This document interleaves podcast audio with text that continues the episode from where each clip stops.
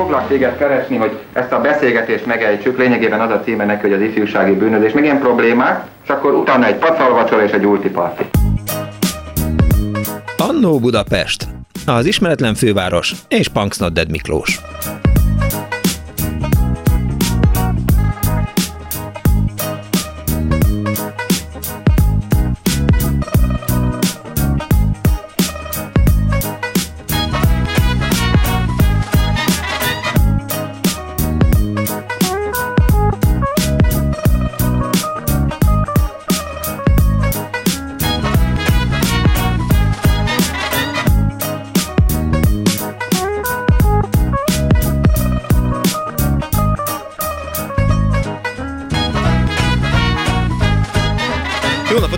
Kedves hallgatóknak! Ez a Klubrádió, benne az Annó Budapest az önök alázatos narrátorával, aki unta múlt héten a reptéri történeteket, az mindenféleképp kapcsolja ki a készüléket, mert múlt héten annyi betelefonáló volt, hogy a műsor felénél már el kellett dönteni, hogy ezen a héten is folytatjuk a repterekről szóló műsort itt a Klubrádióban az Annó Budapestben. Telefonszámunk 24 06 illetve 24 07 SMS-ben 06 30 30 30 illetve a Viberen is ezen a számon lehet bennünket elérni. Az Annó Budapest Facebook oldalára is lehet természetesen történeteket írni. Múlt héten már nem volt idő, hogy eh, felolvassam Megginek a történetét, úgyhogy először ezzel nyitunk, aztán majd Kardos Józsinak a történetével, illetve hát már itt van egy hallgató a vonal túlsó végén. De azt írja például meg, volt egy emlékezetes utam Londonba. Visszafelé a barátnőm fotózkodni akart, emiatt lekéstem a repülőt, mert a reptéri busz dugóba került. Ugyan volt még idő, de nem engedtek föl. Éjjel ott aludtam a reptéren a padon. Előző este megvettem a repülőjémet bankkártyám segítségével, a Ryanair 100 fontért adta, nem volt devizaszámlám, a bank 400ért számolta fel a fontot, akkor Pesten a fontot 320-ért adták, ez zárójeles megjegyzés volt. Ez öt éve volt, de hiába aludtam ott, rossz sorba álltam be, és megint nem akartak felengedni a gépre, zárójelbe ezt én teszem hozzá, ilyenkor abba kell hagyni, tehát fel kell adni, maradni kell Londonban, zárója bezárva. Egy nigériai férfi e, volt a becsekolásnál, neki meséltem, hogy milyen jóban voltam külkeres koromban egy nigériai milliamossal, Shif Balamakival, aki 80 ezer ember törzsfőnekeként kiárt havonta igazságot tenni. Zárója, ez 1980-83-ban történt, az Agrober Agroinvest külkereskedelmi irodában zárója bezárva. A Texaco vezérigazgató helyettes volt, mindig engem kért föl tolmácsolásra, így aztán a férfi beengedett, hogy futhassak a gép Bez A beszállásnál bezártak, lezárt a kapu, ott álltak az utasok, nem kezdődött még el a beszállás, de megint vissza akartak küldeni. Erre elkezdtem dicsérni a beszállós lány szépségét, szintén eredetileg nigériai volt a társának, ugyancsak nigériai, hogy milyen gyönyörű. Na, ekkor beállhattam a sorba, olyan volt, mint egy kabaré jelenet sorozatban, vasárnap délután zárójel, moziba mentem, nem volt időm hosszabban írni, most éjjel egészítettem ki ezt a kalandomat, köszönöm szépen a műsort, sok puszi, írta Meggi, és egy telefon, betelefonálóban a vonal túlsó Jó napot kívánok! Halló, halló! Jó napot kívánok, üdvözlöm! Vámosi János vagyok. Üdvözlöm, jó napot! Most nekem több mint 50 éves repülési élményeim vannak. De Három jó. is. Az egyik az, a legelső, ami volt 1973. február 9-én, ugyanis ugye aláírták a vietnámi békéről szóló szerződést január 26-án, és én a második repülőgéppel utaztam ki akkor mi utaztunk Il-18-as repülőgéppel, és akkor döbbenetes volt, hogy a második, leszálltunk Dubajban, talán leszálltunk Mombéban, akkor még másnak hívták, de Indiában. A lényeg az, hogy leszálltunk, ott megtankolták az Il-18-as repülőgépet, és utána szépen felszálltunk a repülőre, indulunk el, és csak a repülőgép eldől balra gyorsan megállt a repülő, bajunk nem történt, de igen, ott kellett egy fél napot várni, Na. mire hoztak Moszkvába az Il-18-as repülőgéphez alkatrészt, kereket. Na, utána így tovább mentünk, úgy, hogy Rangon, Vientiáni, aztán Hanoi. Hanoiban rendes volt a nagykövetség, mert minket megvendégelt, ott örültek nekünk, uh-huh. csak az volt az érdekes, hogy ez az út, ez volt 36 óra Budapesttől Hanoig. Ez volt az első ilyen repülő élményem. Aha. De utána még volt még ennek folytatása. Igen. De ez már Vietnámban volt. Na. Ott Vietnámban, mikor odaértünk, akkor Szajgonban, mostani Ho Chi Minh városban kellett várakozni, mi ki tudunk települni majd a, a mert még akkor ott voltak az amerikaiak is, velünk együtt két hónapon keresztül. És a parancsnok helyettessel együtt utaztam a repülőn, és mondja, hogy ide figyelj János, hát itt gond van, mert minthogyha a elküldött közepparancsnoksági leveleink nem érnének oda, hova kell. Mondom, mit csinálják ezredes elvtárs, mikor még úgy hívtuk egymást. Aha. Hát mondja, menjél és kísérőket, mondom, értettem. Hát én voltam akkor 22 és fél éves, szépen mentem, és akkor az UH-1-es helikopterre felszálltam, ott, ahol kellett, ott Tanszonyúton, a létámaszponton, odaültem oldalra, ott hátul pedig ült két amerikai katona géppisztolya, uh-huh. gépfegyverre. És akkor mondja, hogy kössem be magam, jó, bekötöttem magamat. És ahogy szállunk föl, a helikopter megdől jobbra, hogy engem csak a biztonsági tartott. De az ajtót nem csukták be, mert ők féltek, hogy majd hát, ha a diszkesek rájuk lőnek. Ez volt a második élmény. Igen. De volt egy harmadik is. Az pedig úgy volt, hogy mondja nekem a, a parancsnok, a szügy vezérőrnek, hogy János, nem te mész Fubajba, hanem te mész Mungtauba. Mert Fubajba, akiket beosztottak, azok mind csak nyelvet tudnak, de nem voltak katonák. Te jártak katonai főiskolára. Uh-huh. Tehát értesz hozzám, mondom, értettem, akkor megyek Mungtauba. És ez volt 73. április másodikán. Na, értettem. Akkor lementem Vungtóba, és utána hallom az információt, hogy a, a Fubajban menő Diszki Aurorel és Ciboly Csaba helikopterét lelőtték. Azért, mert az amerikaiak által vedetett helikoptert azt eltérítették a légvonali folyosótól, ami volt egy kilométer szélességű, hmm. 45 kilométer távolságra. De kik? Hát kik? Hát akik vedették, az amerikai ja, pilóták. Aha, ja, ja, értem, értem, értem.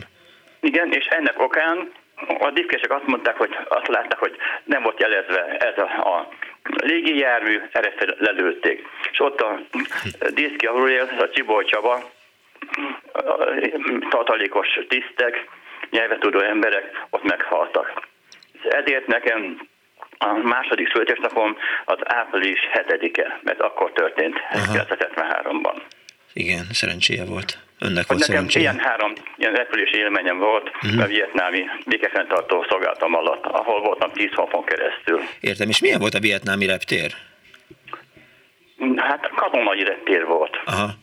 Tehát olyan volt, hogy nem volt semmiféle elegancia, nem volt semmiféle ja, különleges ja, készültség. Olyan, mint amikor, amikor háború van. De voltam, tehát kint voltam 10 hónapon keresztül vietnámi békefenntartó tisztként, uh-huh. Most voltam 8 éven ezelőtt a nejemmel Vietnámban két és fél hétig egy turista úton, de akkor többet láttam Vietnámból, mint akkor 10 hónap alatt. Értem. Viszont ami érdekes az egészben, hogy Vietnám északi és déli csücske között a távolság 2940 km. Uh-huh. Annyi, mint Budapest, Párizs, oda-vissza. Viszont amikor oda mentünk, én nekem ott volt egy, egy egyetemista barátnőm, ő volt akkor 20 éves, én voltam akkor 22 és fél éves, és a Vungtokban a tengerparton mindig hozzám dobta a labdát. Jó, hogy összebarátkoztunk. És tőle a déli vietnámi nyelvjárás megtanultam. És amikor ott voltunk kint Vietnámban, a délen csak néztek, hogy jé, fehér ember beszéli a mi nyelvünket. Uh-huh. De amikor mentem Hójébe, meg Danangba, az a középső részen van, akkor pedig csak néztek, ez milyen nyelven akar beszélni. Északon és Hanoiban, meg Halongöbölben csak azért tett meg, akik, mivel maradt Hanoi a főváros, és délről felköltöztek. Szóval nagyon érdekes ez a világ. És ami még, még érdekes, hogy 99 millió ember, akik még most is Vietnámban. Viszont én voltam már a világnak 129 országában, uh-huh. és még mindenhol találkoztam vietnámiakkal. Ugye milyen érdekes? Igen. Igen, tehát ugye mi is általában, amikor azt hiszük, hogy kínai üzletben vagyunk, akkor általában vietnámiek dolgoznak ott a Budapesten. Hát is, is. Hát az igazság, hogy ne felejtjük el, hogy annak idején, mikor bejöttünk ide a Kárpát-medencébe. Igen, ugye, akkor itt biztos nem voltak, persze. Akkor hoztuk magunkkal kutyát például. És a, a szomszéd országban hogy hívják? Dag, hund, meg szobákkal. Nem, meg kutya. És hogy hívják Vietnámban a kutyát? Na? Kontya. Hát, mint ha onnan hoztuk volna magunkkal a kutyát is például. De érdekes. Ugye? Milyen érdekes? Uh-huh. Egyszer csinálunk egy Annó Budapest Vietnámat, János, jó? Tessék? Lesz majd egy Annó Budapest Vietnám. Na jó, jó, jó, jó, jó, akkor még mesélni fogsz majd, jó? Oké, okay, köszönöm, köszönöm szépen. a lehetőséget. És Viszont hallásra. Kívánok jó egészséget. 24 0 viszont majd minden. megveszünk, ha nem ma, ha nem holnap, majd jövőre. Oké, okay. viszont hallás. 24 06 95 3, a 24 07 95 3 reptéri illetők második rész itt az Annó Budapestben. Ugye hallották Kár Pálti Jánostól, hogy közlekedési nehézségek tapasztalhatók a Keleti pályaudvar környékén, illetve a Puskás Arena környékén már most ott vannak, tehát amikor indultam ide a rádióba, akkor már rendesen ment a ünneplés a Baros téren és a környékén, ugye hát mindenki EB, EB kiabálásokkal drukkol a csapatnak, amit hát nyilván most már igazából mindegy a, a meccs, nem mindegy az eredmény természetesen, tehát eh, korán sem mindegy, de hát eh, kijutottunk az EB-re, úgyhogy biztos, hogy nagy fiesta lesz ma délután eh, a Puskás arénában és a környékén, nyilván a meccs lefújása után. De most mi maradunk a reptérnél, és egy betelefonálónál. Halló, napot kívánok! Napot kívánok! Melegegyi Tamás vagyok. Üdvözlöm, Tamás! Én a Malévnál dolgoztam 7 évig, és egy darabig a földi kiszolgásnak a felügyeletet tartozott hozzám. Uh-huh. Úgyhogy múlt heti adást azt még Olaszországból hallgattam, de jókat kuncogok azért, mert a Na. utasok azért én úgy látom mindig, és hát ez tapasztalat volt, hiszen a, a információtól, a jegykezelésig, a, a podgyászkereséstől, a földi kiszolgásig minden hozzám tartozott akkoriban, uh-huh. hogy azért az utasok valahogy ezek a történetek úgy vannak, és senkit nem akarok megbántani, mint a gyerekek a a kifestőkönyvvel, tehát van egy történet, és aztán rengeteg szín kerül rá, de nagyon szórakoztató. De hát ez nyilván azért van, mert a repülés egy más közegben, más, más, más üzemben van, és minél színesebb, annál érdekesebb.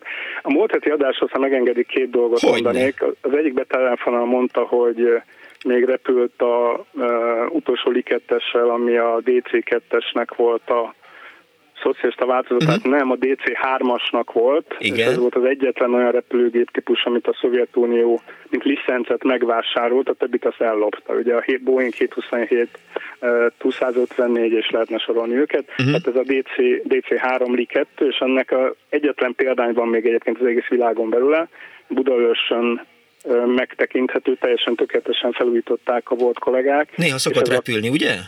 Igen, igen, rengeteg külföldi filmbe viszik, uh-huh. és mind, van, hogyha az egyik oldala ilyen, a másik oldala olyan, mert az egyszerre két filmben dolgozik a repülőgép, és ez a Kádárnak volt a, a kormánygépe hajdanán, ez egy darab, ami megmaradt, és, és tényleg ilyen bocsánat, hogy majd félbe szakítottam, de elnézést kérek, hogy a, e, ilyen gép volt az, ami leesett a zuglóban a 70-es években? Igen, igen, igen, igen, igen. Az is egy, ugye ez egy városi repülőgép volt. Repülés én. volt, akkor nem tudom, még Lumumba utcának hívták igen. talán, vagy később hívták Lumumba utcának, de igen. igen a, most igen, hívják igen. Rónának, akkor Lumumbának hívták igen, talán. Igen, igen, igen, igen. Másik apró mm, kiegészítés vagy javítás, múlt héten egy úr, aki talán Tel Avivból telefonált, arra úgy, úgy emlékszem Izraelből, hogy nagyon sokat repült, és ír 18-assal repültek egyszer valahol, és akkor, mikor leállt a két hajtómű, akkor valamelyik focisránk mondta, hogy ez nem, ne aggódjon, mert ez így szokott lenni. Igen. Hát ez is a színes történetek közé tartozik. Tehát nem, soha nem állították le az ír 18-asnak két hajtóművét, tehát ez egy van, amikor biztosan is ismerik, meg hát a hallgatók is ismerik, hogy úgy néz ki egy propeller, mintha, hogy, mintha állna, állna hirtelen, de ez nem azt jelenti, hogy azt leállítják. Tehát én, ez, ez is a színes történetek De ha leáll, attól még nem esik le a gép, ugye? De egy, az még nagyon sokáig tudott vitorlázni, óriási szárnya volt, de uh-huh. igazi vitorlázó repülőként, de olyan nem volt, hogy repülési magasságon leállították volna a hajtóműveit. Értem, jó. Tehát az, az, az egy, mondjuk az, hogy csacskaság. Amit szeretem volna mondani, egy helyes történet, még már megnyitottuk a kettes terminált, ugye 85 őszén, és az egyes terminálon volt akkor még a műszaki vezérigazgató az irodája, Fazekas Súref egy hihetetlen műszaki koponya volt, egy 250-es hajtóművet becsukott szemmel össze tudott rakni, tehát ő még tényleg értette a szakmát, hogy később a malékhez jöttek, nem tudom, vízművektől vezérigazgató, meg tehát később egy kicsit, hogy nem finoman felhígult a, a vezetői állomány. Lényeg az, hogy a vezérigazgatói tárgyalóban ültünk egy tárgyaláson, amikor láttuk, hogy az egyik kolléganőnk rohan a betonon, és hát mint egy ilyen rajzfilmben üldöz valamit, de aztán láttuk, hogy mit üldöz. És hát ilyen rádión ugye tudtunk kommunikálni a különböző szolgáltatás vezetők. Ez a hölgy a, a földi kiszolgálásban a földi utaskísérőknek a vezetője volt. Uh-huh. És hát rádión kérdeztük, hogy Maris, hova rohansz, hova rohansz? Azt mondja, mindjárt jövök, mindjárt jövök. És följött a, följött a vezérigazgatói tárgyalóban, és azt mondja, hogy azt látták, hogy a betonon egy mozgássérült, óriási sebességgel elindult a, a ö, kocsijával a betonon. És hát a Maris utána eredt, ugye ez azért volt, mert középen volt az egyes terminál szolgálati kiárat, ott tudtak csak kimenni a mozgássérültek a, a kocsiaikkal, uh-huh. mert máshol lépcsők voltak és mondta, hogy hát ő, ő ja, és hát utolérte ezt az urat, és kérdezte, hogy mit csinál itt a betonban, meg hova megy, és az úr erre azt mondta, hogy hát ő Amerikába. És kérdezte tőlem is, hogy hát ez mégis hogy és mondta, hogy vidékről jött, uh-huh. és nem tud angolul, de neki azt mondták, hogy ahol látja azt, hogy Panam, oda menjen, mert akkor tud menni Amerikába, és leszállt a Penem gép, akkor járt meg Magyarországra, és a bácsi úgy döntött, hogy akkor ezt megtámadja a betonon. Megpróbál felszállni rá. Igen, rengeteg ilyen, rengeteg ilyen utas sztori volt. Akkoriban ugye a 80-as évek végétől engedték ki az idősebb hozzátartozókat, a korábban külföldre menekült, Ameriká, Egyesült Államokban, más országban uh-huh. menekült magyarokhoz, és így, így aztán rengeteg olyan történet volt, ami, ami hát ugye egy-egy vidéki ember, amikor először egyáltalán vonattal, busszal se sokat utaztak, és kijönnek a reptérre, egy nagy izgalom volt, és egyik ilyen volt, amikor még nagyon kezdőként, én is földi utas kisönként, nekem mindent meg kellett tanulnom, ez volt az egyik feladatom, uh-huh. hogy mindent tanuljak meg, és akkor lehetek majd ez és az és az később, uh-huh. ami lettem is. Üm, és egy nagy ikarusszal, hogy ezek az óriási lépcsőkkel, hogy emlékeznek, amikkel vittük ki az utasok az egyes terminálon, felszálltak az utasok, ennek szép kis egyenruhámba az első ajtónál, elindulunk kifelé a beton a repülőgéphez, és egy idős hölgy, aki a sofőr mögött ült a, a, a kerék fölötti ülés, hát ugyanolyak voltak, mint a város, a városi buszok. Uh-huh.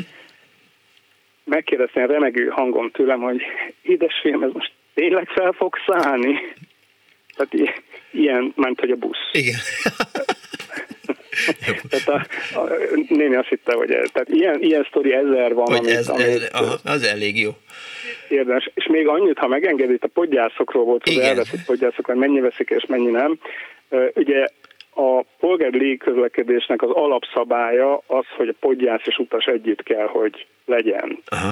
Ezért aztán a világon az egyik legnagyobb és legfejlettebb informatikai rendszer a podgyászokat kíséri, a becsekkolástól a világ minden részére. Uh-huh. Régebben ez egy, egy nagyon izgalmas is volt, hogy úgy mondjam, mert hogyha elveszett valakinek a podgyásza, akkor az induló gép idejében induló többi gépnek a destinót, destinációját kerestük meg, hogy nincs -e ott ez a podgyász.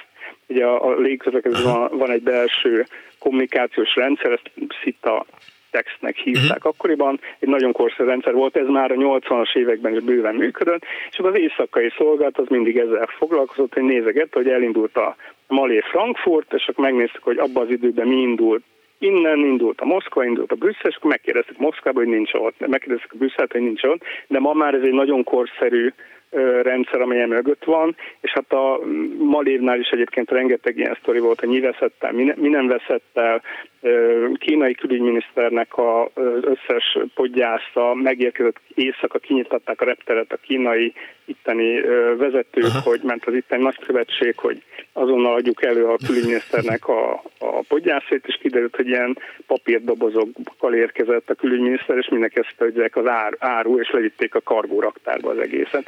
Tehát rengeteg ilyen sztori volt. Csak ennyire szeretem egyébként a múlt heti műsorra, Aha. de hát ebből, ebből legendákat, vagy órákat lehetne Aha. mesélni. Fedélzeten az utasok, földön az utasok hogy viselkednek, és hát imádtuk az utasokat. Amikor, szeretném mondani. amikor ön dolgozott, akkor már volt vonalkódos rendszer, vagy az volt, hogy a bőrön címkéken az volt, hogy Bud, vagy, vagy, a, vagy a repülőtársaság neve, vagy akkor hogyan azonosították a podgyászokat? Hát nem, nem, nem, akkor még két mondatot elmondok. Benne voltam abba a szakmai bizottságba, a Jatánál, ez a polgári régi közlekedési vállalatoknak a Nemzetközi Szövetsége, uh-huh. akik abban szövetkeztek, hogy azonos biztonsági és utaskiszolgási, repülőgép kiszolgási sztenderdeket készítettek. És ez a vonakodós történet, ez a Lokebi után vált élessé, uh-huh mert akkor mindenki nagyobb hangsúlyt kezdett fektetni arra, hogy ugye ezt tudjuk ma már, hogy így ez arról szólt, hogy feladta a podgyászt, az utas nem szállt föl, a repülőgépnek felrobbant a Lokebi felett Boeing egy Penem 747-es. És innentől kezdve a Jatának ez egy kiemelt projektje lett, és én benne voltam ebben a bizottságban, aki ezt kidolgozta, mert ugye mindenki elkezdett azonnal saját rendszereket kidolgozni, ami onnantól kezdve működésképtelen lett volna, hogyha minden légitársaság csak saját rendszerét használja, akkor nyilván a következő nem tudja uh-huh. azt használni. És a Jatának vannak úgynevezett kötelező eljárásrendjei, és ezt az eljárásrendet hozták meg. Amikor én elkezdtem dolgozni 85-ben, akkor még ez a, a Bud, Svó, Lej, Ber, stb. volt, uh-huh. de ezután a Lockerbie után nagyon hamar, kb. egy éven belül ez az egész világon egységes rendszer jelent meg. Az amerikaiak ebben egy kicsit kilógtak, de a JATA légitársaságok azt egyértelműen ezt használták, és gyakorlatilag mind a mai napig ezt, ezt használja mindenki. Értem, nagyon szépen köszönöm, hogy ezt elmesélte. További szép napot kívánok! Köszönöm, viszont hallásra! Viszont hallásra. 24 hát a 24 repterekről szól az Annó Budapest. Halló napot kívánok! Halló! Halló, jó, jó napot kívánok, én Séfer Péter vagyok. Üdvözlöm Péter, jó napot! És 1972 körül történt az a reptéri kalandom, amit el szeretnék mesélni. Én a Masped Nemzetközi Szállítmányozási Vállalatnál dolgoztam, uh-huh. ilyen külker ügyekben, és ki kellett utaznom Hamburgba, ahol volt a Maspednek irodája. Igen. Na most abban az időben az volt a szokás, hogy nem Budapest-Hamburg, hanem először Malévvel Budapestről kellett menni Berlinbe, Aha. Berlinből vonattal Hamburgba. Értem. Na most, ami az érdekes, az a visszaúton volt, hogy engem a Mospet kirendetség vezető megkért, hogy vigyek haza egy csomagot a vezérigazgatónak küldi. Aha. És hát én, mit tudtam én, hát nem kérdeztem meg, hogy mi van a Hát persze, hogy nem. Hát eszembe se jutott. És akkor megérkezem a vonattal ugye Sőnefeldre, reptére, uh-huh. és ott az első dolga az volt a vámosnak, hogy megkérdező, hogy mi van ebben a csomagban. Hát mondtad, hogy nem tudom. Mondom, nem mondtam, tudom. hogy fogalmam ja. sincs, mert ezt a vezérigazgatónak küldték valahonnan. Igen. Nem mondtam, hogy pontosan mi. És akkor engem a falhoz állítottak oh. szabályosan, a két kezemet föl kellett tenni a falra, és elvitték a csomagot leellenőrizni, hogy mi van benne. Szóval nem tudom hány perc, mert nekem óráknak tűnt, uh-huh. visszajöttek, és kiderült, hogy ez a csomag egy, egy címfelvételt tartalmazott, amikor Hamburgban átadtak egy új hajót, Igen. ez nagy fogadás volt, és ezen nagy fogadáson részt vett a Masped vezérigazgató is. És neki elküldték ennek a, az eseménynek a felvételét. Filmfelvétel. Ez, ez volt a kaland, Aha. és akkor utána elengedtek. Hát mondanom sem kell, hogy kicsit ijesztő volt, mert fegyveresek ott álltak, és engem figyeltek, úgyhogy e- ennyit szerettem volna elmesélni. Mert hogy e, ez egy film volt és dobozban volt? Igen, igen, de uh-huh. hát mhm. be volt csomagolva, én meg nem bontottam ki. Ja, ja, ja, ja, ja. és hát azt meglátták, hogy valami film. Hát uh-huh. nem. Ja, értem, nem. értem.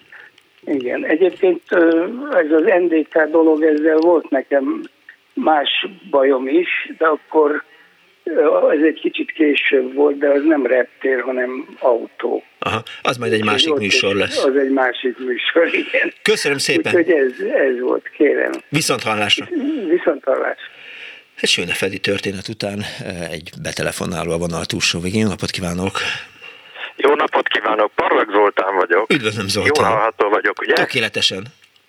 Halló? Tökéletesen. Jó. Hát én a következő sztorit tudom elmesélni. Ez pontosan 40 évvel ezelőtt történt, tehát elég régen. Én egy idős villamosmérnök vagyok, és hát a Villamos Automatika Intézet színeiben mi sokat dolgoztunk a hajdani Szovjetunióban, uh-huh. és többek között a Kámai autógyárban, azután a Kutaisi, tehát grúziai autógyárban, Vladimiri traktorgyárban, és így tovább. Tehát rengeteget utaztunk mi a Szovjetunióban. Uh-huh. Abban az időben még csak a Ferihegy egy volt meg, tehát 83-at írunk, és azt hiszem, hogy 85-be avatták fel a Ferihegy 2-t, mint ha, azt mond, mint ha az imént arról beszélt volna a hallgató, igen. mentünk uh-huh. mi mindig. Uh-huh. És a sztori az, hogy el kellett mennünk Seremetyevóra, és onnan a déli tájakra, déli tartományokba, tehát többek között Grúziába is, Domogyedovó repülőtérre kellett menni gyakorlatilag, ami körbelül hát 50-60 kilométerre volt délre Moszkván belül a Seremetyevói repülőtértől, uh-huh. és hát oda át kellett menni taxival. Úgyhogy ezt rendszeresen le is bonyolítottuk, és hát egy alkalommal és ez 83. szeptember 28-án volt, pontosan emlékszem. Megérkeztünk a Domogyedovói repülőtérre, és hát vártuk, hogy akkor majd beszállhatunk, és elutazhatunk Grúziába, mhm. Kutaiszibe. Hát az történt, hogy vártunk, vártunk, vártunk, semmi lehetőségünk nem volt arra, hogy információt szerezzünk arra, hogy meddig kell még várni. Mondták, hogy ne türelmekedjünk, várjunk. Ez volt 28-án dél körül, uh-huh. eljött az este, még mindig semmi. Úgyhogy nem tudtuk, hogy mit csináljunk, hát kénytelenek voltunk a reptéri fotelekbe ott megaludni éjszaka, ugye, elképzelhető, hogy milyen körülmények között, a többi, mit tudom én, 2000 emberrel együtt, tehát egy barzalmas zsúfolt helyzet volt. Uh-huh. Hát szerencsére volt Szasziszki, meg Gárcsica, tudja, hogy ez mit, mit jelent. Nem én. Virsli meg a mustár, ez volt minden mennyiségben, úgyhogy ilyen nem haltunk. Uh-huh. És hát eljött a 29-e, és akkor sem tudtunk felszállni, hiába érdeklődtünk, hogy most mi a helyzet, egyszerűen nem kaptunk semmiféle no. információt. Nem tudtuk elképzelni, hogy ez miért van. Eljött az október 1 nulla óra, és akkor csodák csodája rögtön be tudtunk szállni, és el tudtunk menni.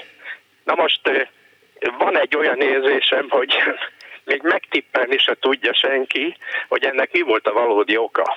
Hát nem. Tudja, mi volt a valódi oka? Meghalt valaki? Nem, nem. Az történt, hogy ki volt adva minden hónapra az üzemanyag kvóta, oh.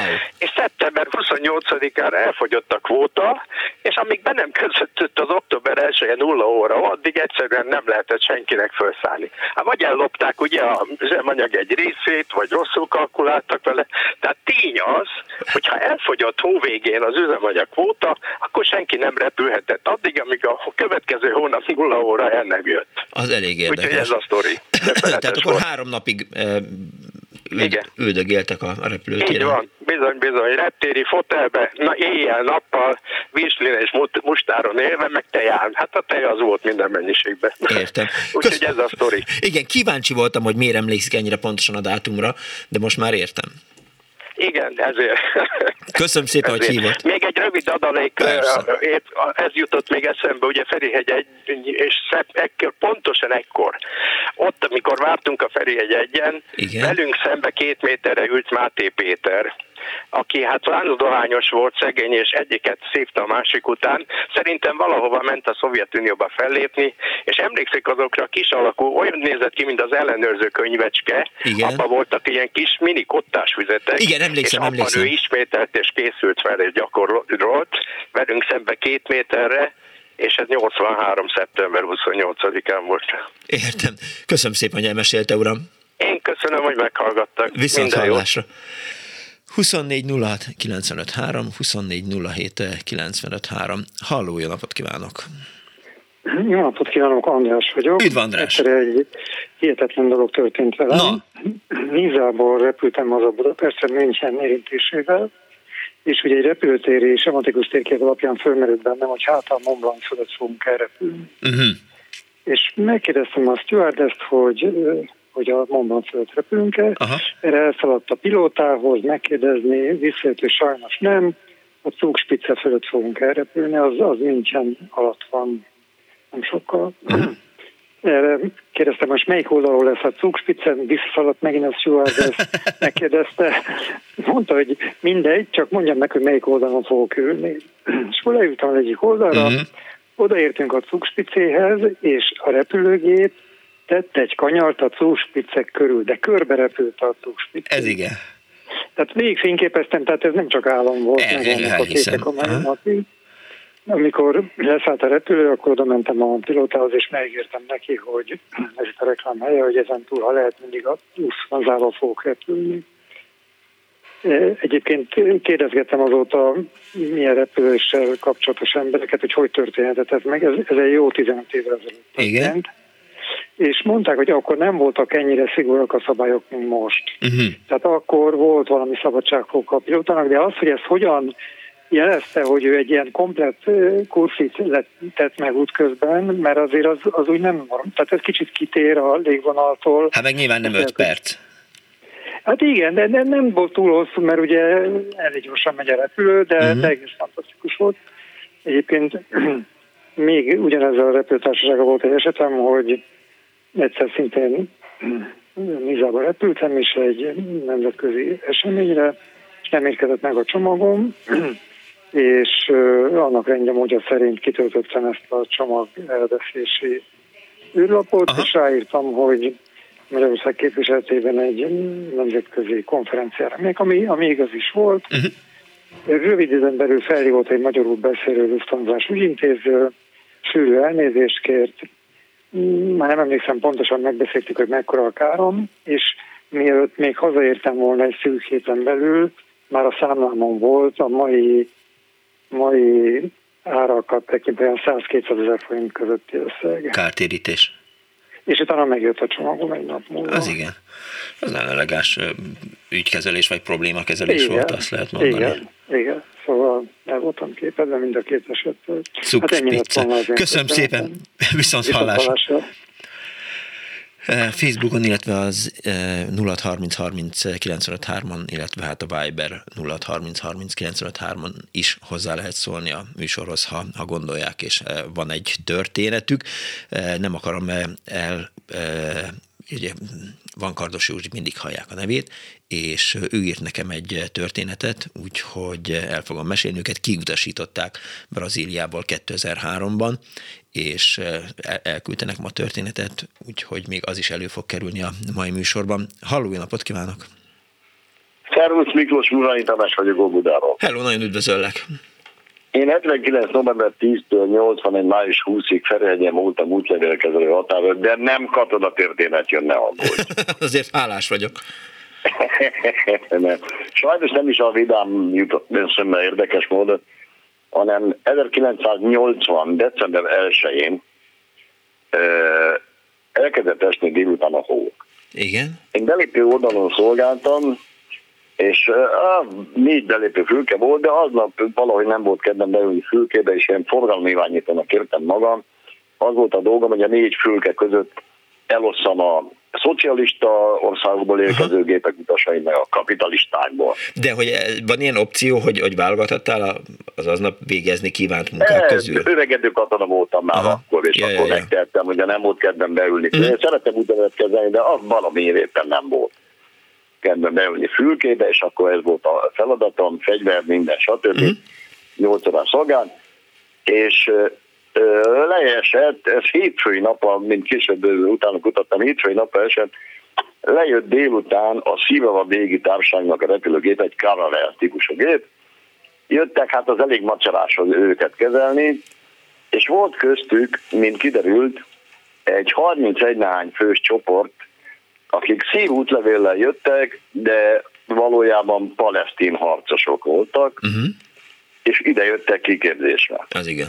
Hát onnan tudtuk meg, hogy megy a mert odáig bejöhetett belépővel, egy őrnagy elvtárs a HM külügyi osztályából, ő fogadta hogy őket. ő szeretne bemenni. Hogy? Ő fogadta őket?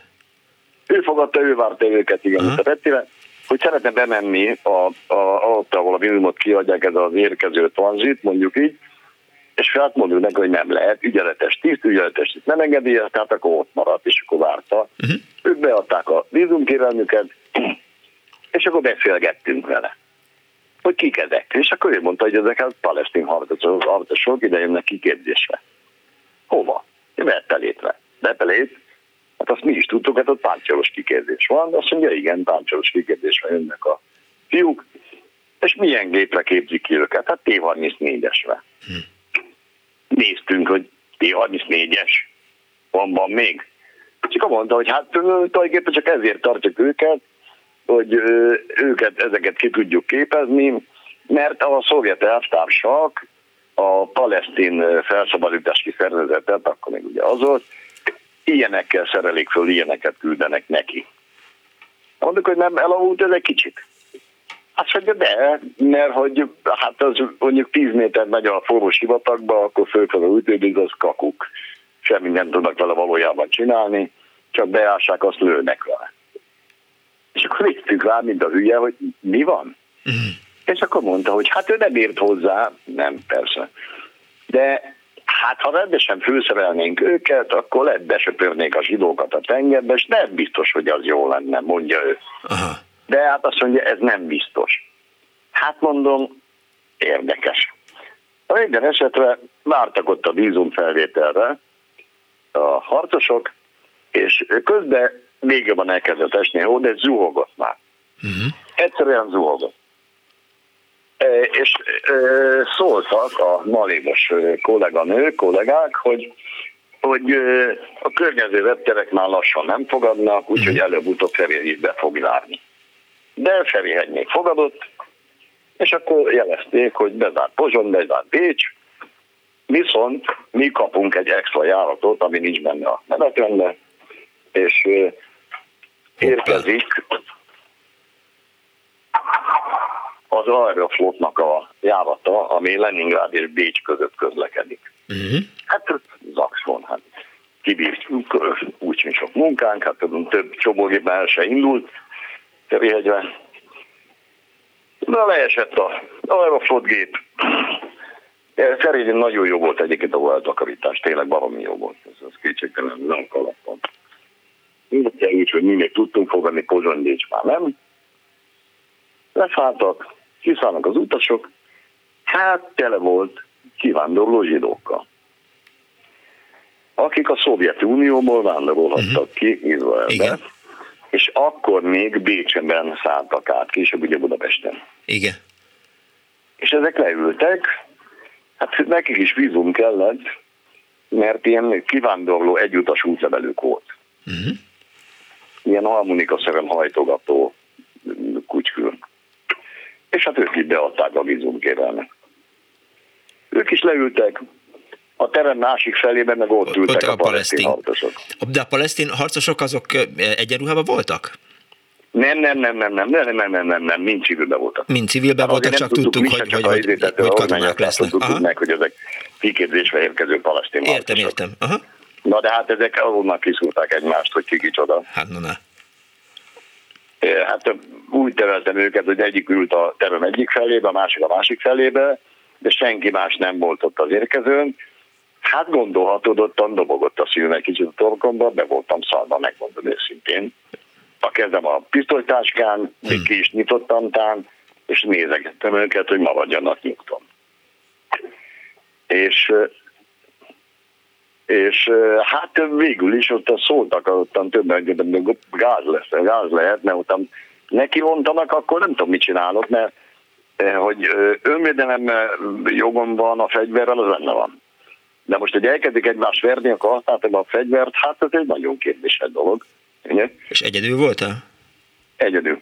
De mivel a többiek nem volt munkájuk, én mondom, négy belépő fülke volt, a többiek is azért figyeltek oda, tehát, hogyha nagy gáz van, akkor ők is jönnek, De hát közben ezek agyonverik a szerencsétlen ilyen kivándorló zsidókat. És hát aztán szóltak a vízumkiadónak, hogy gyorsítsák meg, uh-huh. aztán meggyorsították, és akkor a, a, a palesztin harcosok a szívútlevéllel azok gyorsabban beléptek, Aha. megkapták a vízumot, beléptek, elmentek. Elvitt őket az Igen, de hát a zsidók egyben rengeteg gond volt, az is elhúzódott, és hát már mi lesz velük? Ugye hol fognak aludni? Hát a földműkös kísérő lányok a Malénnel nagyon-nagyon rendesek voltak mindig, tényleg. Uh-huh. Szóval a kalappal, nélkülük mi létezni se tudtunk volna, tehát komolyan mondom. De őket tovább Meg kellett volna vinni Bécsbe, addig, amikor igen. ez helyreáll a, igen, a, igen, a igen, közlekedés, igen. vagy az időjárás? De hát a gépek nem jártak, uh-huh. ugye? A, a Ferihegyen akkor volt tranzitszálló, ez Ferihegy egy, volt egy kis tranzitszálló, de hát az valami négy vagy öt szoba volt, ilyen kétágyas szobák, tehát nem férnek el. És elkezdték megszervezni, hogy a, a Hotel Aróban szerettek szobákat nekik, Uh-huh. rendeltek gyorsan malébuszokat, amelyiken rendszám is van, tehát nem belső buszok, amik bent járnak csak a vettéren, uh-huh. hanem kint is járodnak. Igen, ennél megszervezték, és mivel megkapták a vízumot, szóltak, hogy nem kell az egész. Azt képzeld el, hogy ö, olyan két-két és fele van belül, Ferihegyen megjelent két hívos emeletes busz Bécsből. Aha. Akik ott kint szervezték Bécsben a zsidó kivándorlását, hallottak a történetről, Nyilván. meg hogy nem száll el ott a gép, és azonnal indítottak két ilyen buszt. Úgyhogy végül is beléptettük őket, és abban mentek. Felszálltak a buszra, és mentek tovább, és megérkeztek Bécsbe, és aztán gondolom és, Izraelbe. Igen, hát a tovább nem tudjuk, de valószínűleg hát nálunk, mert nyilván jelezték a, uh-huh. a, a, az ügyeletről, a, a, a hegyes halmi ügyeletre, hogy ö, megy a két busszal a, a kivándorló zsidó csapat. Értem. Szép történet, köszönöm, hogy elmesélted. Én is köszönöm. Viszont hallásra. Szervusz, Miklós, vissza. 24 06 24 kalandok a repülőtéren, erről szól az Annó Budapest második része. Halló napot kívánok! Halló! Jó napot! Jó napot! Üdvözlöm, Koros Tamás vagyok. Üdvözlöm, Tamás. Jó napot kívánok! ki, hogy én vagyok a vonalban, de kiderült most már. Most már kiderült. Szóval én is elég sokat repültem életemben. A jobb idők igazság szerint 9-11 előtt voltak, akkor még lazá volt az élet. Uh-huh. És ebből az időszakból szeretnék három esetet elmondani. Jó. Az elsőnek részese voltam, mert igazából ezt anyukám tudom, mivel csak három éves voltam az idején, 1963 anyám öccséhez mentünk meghívó levélhez, aki ugye 49 óta New Yorkban emigrált, Malével mentünk Rómába, uh-huh. és onnan tovább a korábban említett Penem légitársaság járatával, az ugye 91-ben ez a légitársaság megszűnt, de azelőtt az egyik legnagyobb amerikai légitársaság volt. Igen. Anyukám nem nagyon beszélt nyelveket, egy picit németül talán, a római érkezés után egy kedves utastárs, aki gyakorlott utazó volt, átkísért minket a New Yorki eh, járat beszállító kapujához, vártunk szépen türelmesen, közben megváltoztatták a beszállító kaput, mint kiderült, hívtak is minket, persze angolul, anyukám nem ismerte fel, hogy, eh, egy, eh, hogy Mr. vagy Mrs. Boros and Tamás Baras az mi vagyunk, Aha. szépen ott maradtunk, és sokáig keresett minket a penem, és végül megtalált egy ember, és hogy a három éves gyereknek, mert ugye annyi voltam, meg kelljen megvárni a másnapi járatot, fölraktak minket egy penem charter gépre, magyarul külön járatra. Na. Valami nagy gép lehetett, azt hiszem egy DC-8-as, mert akkor még ugye nem volt Jumbo, Szóval egy nagy gép volt, bőven 200 fölötti utasszámmal, és a poén annyi volt, hogy a különjáraton kizárólag amerikai papok és apácák utaztak haza, akik valószínűleg zarándok úton lehettek Rómában. Szóval anyám elmondása szerint nem sok időt töltöttem a helyemen, Aha. a kb. 10 órás út volt akkor, és a kis aranyos szemüveges Tamáskát körbeadogatták a gépen, apok és az apácák. Megjártam a pilóta fülkét is, uh-huh. még a kapitány sapkájával a fejemen is megjelentem egyszer-kétszer. Ez igen. Ez volt az első, mondjuk ez még csak úgy anyukámtól hallottam. A másik történet az meg kicsit késő volt, egy picit hasonló elhangzott múlt vasárnap. ez már a 80-as évek vége, akkor már villamosmérnökként exportvonalon dolgoztam, és egy tenderbeadásra utaztunk egy kollégával ketten Új Delhibe. Hideg havas január volt, ráadásul volt egy elég rendes kis takonykor, az időjárás miatt ráadásul jókor a késésére érkeztünk Frankfurtba, volt vagy 20 perc a Delhibe menő, egyébként az is Lufthansa gép volt indulásáig, ráadásul egy baromi távoli terminálból ment a másik gép, uh-huh. szóval rohantunk téli kabátban, hatalmas kézipodgyásszal, mert akkor még ugye 80-as évek vége minden nyomtatva volt, és nem tudom hány példányba kellett vinni az egész vaskos tender dokumentációt, amit nem volt szabad feladni, hogy nehogy elveszem. Szóval két perccel a, a menetrendszeri gépindulás előtt értünk oda a másik kapuhoz, uh-huh. Ahol közölte a beszállítás végző utaskísérő, hogy nem kell sietni, mert a rossz idő miatt mindenhonnan késnek a gépek, és legalább két órával később fogunk indulni. Na, hát ugye megkönnyebbültünk, lerogytunk a gépen, akkor még business class-en, vagy üzleti osztályon lehetett utazni. A utaskísérő egyből látta, hogy ez az ember teljesen kész van.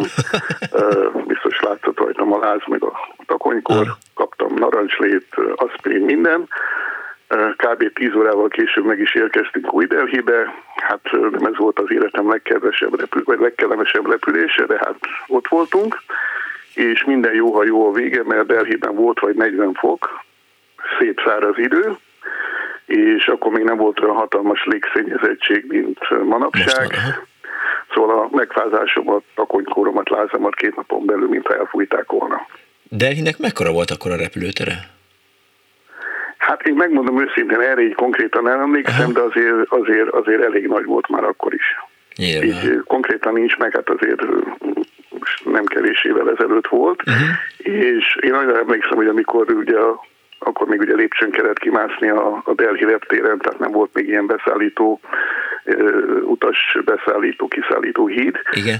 Le, tehát kinyílt az ajtó, a Le kellett mászni. Hát én megálltam, és úgy megcsapott az a 40 fokos meleg. Életemben nem voltam még ilyen meleg vidéken, tehát tényleg, mint a pofán vágott volna, de mondom, utána jó volt, és hát aránylag egyszerűen át lehetett jutni a, a a formaságokon, mert ugye akkor útlevélvizsgált minden Delhiben, és onnantól kezdve egy ügynök vált minket, az ottani ügynökünk, aki már kocsival vitt ide-oda, tehát az, az, az egy érdekes út volt, mert akkor jutottam el életem először a Taj Mahalhoz is, de, de mondom, tehát utána meggyógyultam, minden jó volt, de ez egy nagyon emlékezetes út volt télből a nyárba. És a harmadik? Amíg belefér, akkor lenne Igen? egy eset, ami az Egyesült Államokban történt, talán ez a legviccesebb.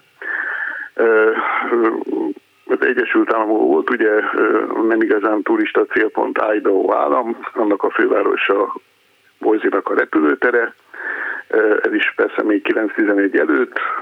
Éppen indultam hazafelé egy több állomásos túráról, gyárlátogatáson voltam a cégem különböző telephelyeig, uh-huh. és Cincinnati és New York fele kellett mennem, hogy végül persze Maléval megérkezek Budapestre. Tehát Boise-ban vagyunk, a gép reggel 8-kor indul Cincinnati felé, de én sokkal korábban kimentem kb. úgy 6-ra, hogy elintézek néhány ügyet, mert a bőröndöm az előző szakaszon lemaradt, és Boise felé csak miután el, mielőtt eljöttem, aznap este érkezett meg, és ez ügyben intéztem némi kártérítést, és összeszedtem a csomagot. Uh-huh és utána jóval a gépindulás előtt már oda mentem a beszállító kapuhoz, szépen leültem, olvastam valami izgalmas könyvet, de hát azért annyira izgalmas nem lehetett, mert ugye a korai kelés, hogy hatra kiérjek a reptére, miatt szépen ott elszundikáltam. És amikor felriadtam, no. akkor már lezárult a beszállás, és senki sem volt a beszállító kapunál, éppen az utasidat, utasidat kezdték elhúzni a géptől, a terminál nagy üvegfalával pont szemben nézett a pilóta fülke ablaka, uh-huh. hát én meg esésemben, mert attól féltem, hogy nem maradok a beső induló gépről. Uh-huh Pardon, kérdeztél valamit? Gondolom, hogy integet, integettél a pilótának? Hát kétségbeesett, integetésnek nem nevezni, milyen karomat fölre dobáltam meg mindent, tehát Aha. teljesen, mint hogyha stoppolnám a gépet. Uh-huh. Tehát integettem neki, és a kapitány fel is nézett, én csak annyit láttam, hogy eltűnik ott a helyéről, Aha. és azt láttam, hogy ez a utas beszállító híd az megindul visszafele a gép felé, a lényeg az, hogy hagytak beszállni, és amikor mentem be a gépre, akkor a kapitány fogadott, én persze nagyon hálálkodtam neki, mm. ő meg mosolyogva csak annyit mondott, hogy ön nagyon szerencsés uram. Nagyon szerencsés uram. Már 20 éve repülök, de stoppost még nem. Szép. Köszönöm Jó. szépen. Ennyi lett, mert van még persze számos, de hát megadom az esélyt. Köszönöm is, szépen. elmondja. Viszont hallásra. Jó műsort, vissza. És egy eh, hír, ugye, hallották már reggel, hogy, eh, hogy meghalt DJ Palotai, Palotai Zsolt, 62 eh, éves korában, ugye Suba Kriszta már mondta ezt a hírt, tehát a magyar underground zenei kultúra egyik megteremtője volt, és volt neki egy lemeze az Ablakadabra, azon volt az első szám, ami most jön, emlékezzünk Palotaira.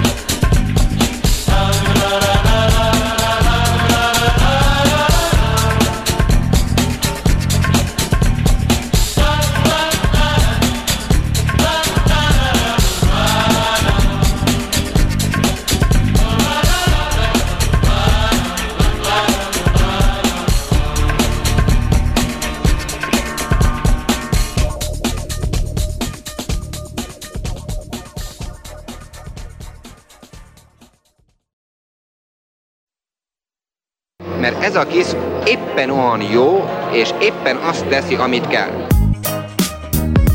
Annó Budapest, az ismeretlen főváros és Punksnodded Miklós.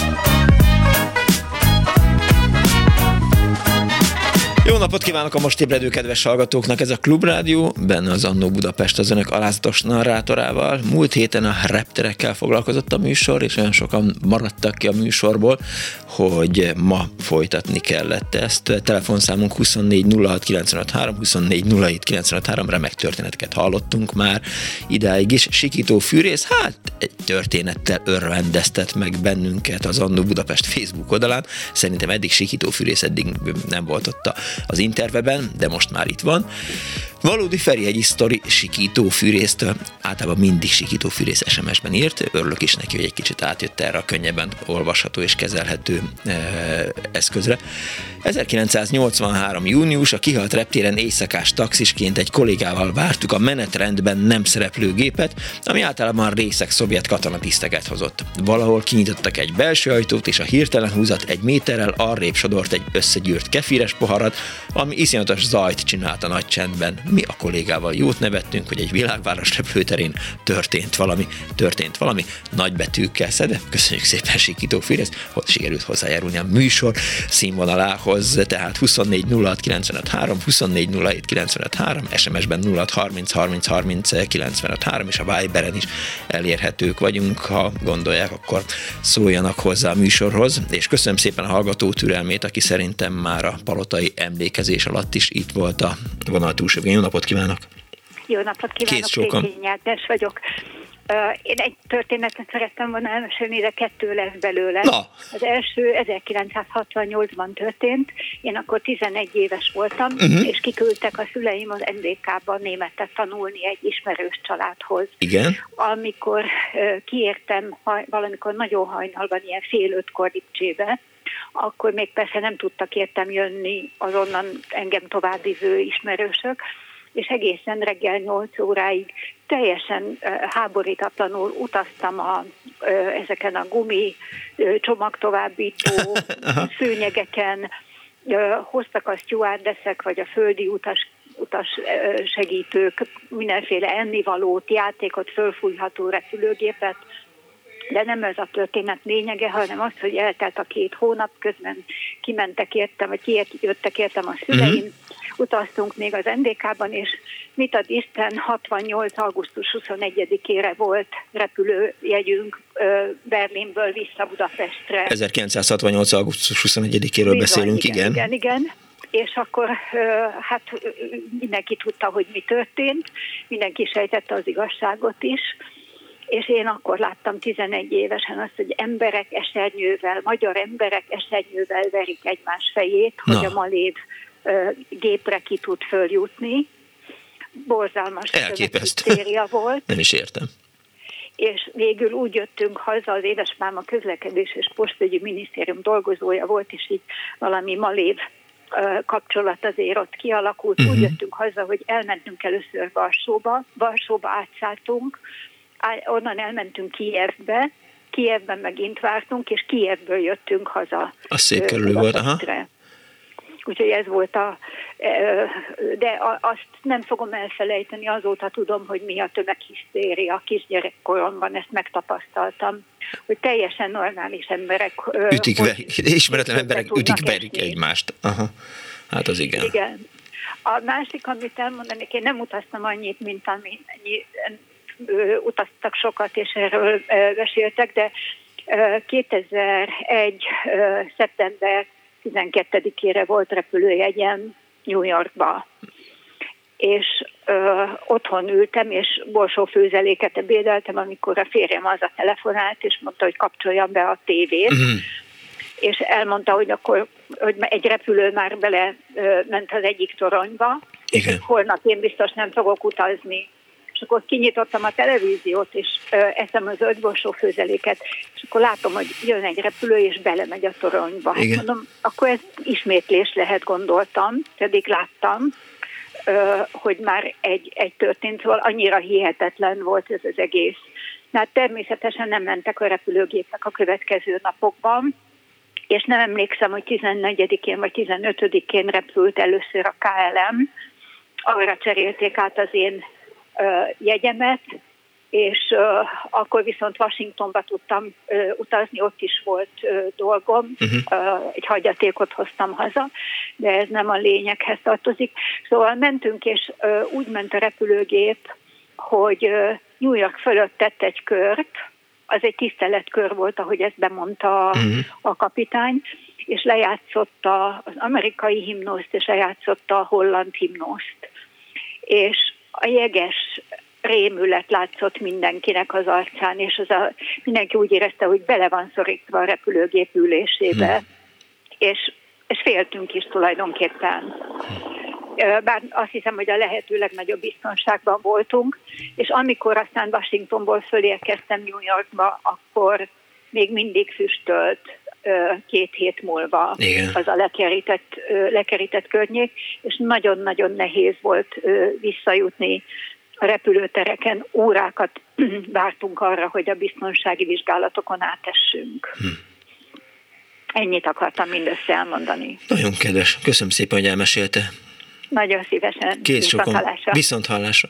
Feribe azt írja Viberen, 1986-ban üzleti úton jártam Kamerunban. Hazafelé a gépünket Togóban leszállították, hogy tiszta légteret biztosítsanak a hazaérkező Paul Bia elnök gépének. A Lomei repülőt reptéren a gépből kiszállás után ballaktam a várócsarnok felé, ami akkora volt, mint egy kisebb magyar vasútállomás épület, amikor égtelen kiabálásra lettem figyelmes. Az emberek fejvesztve menekültek vissza a géphez, illetve az ép épület felé. Felnéztem az égre, amin feketé lett, ami feketé lett egy hatalmas vadméh rajtól. Én időben elértem a gépet, így megúztam csípés nélkül, Bielnök pedig pucs nélkül uralkodhatott tovább, és lett 40 éves elnökségével az egyik legtovább hivatalban lévő diktátor. Tanulság, van még hová fejlődni más autoriter vezetőknek, írta Feribá a 0630 30 as Viberen illetve Erika azt írja SMS-ben, üdv mindenkinek, 1900, 80-as évek végén utaztam haza. A repjegyem Frankfurt, München, Budapest vonalra szólt, a frankfurti gép kicsit késett velem, aggódtam Münchenben némi futkározás után, megtalálták velem azt a csuklós buszt, ami kivitt a TU 154-esünkig. A buszon ketten utaztunk a sofőrrel, aki megtudván, hogy magyar vagyok, lelkesen emlegette a balatoni nyaralásait. A gép is megvárt, kellemes emlék, írta Erika, és egy betelefonáló van a vonal túlsó végén. Jó napot kívánok! Halló, jó napot kívánok! Üdvözlöm! Én arra megkérném, hogy egy kicsit hangosabban beszéljen, mert vezetékes telefonról telefonálok, és nem tudom miért ilyenkor alig-alig hallom önt, meg az Értem, jó, jó, oké, oké, okay, így lesz. Így szóval lesz. azért hívtam önöket, Na, hogy egy-két igen. apró kis történetet a repülőkkel kapcsolatban elmondanék. Én 1948-tól 70-ig Pestinél laktam, hát elég közel viszonylag a repülőtérhez, uh-huh.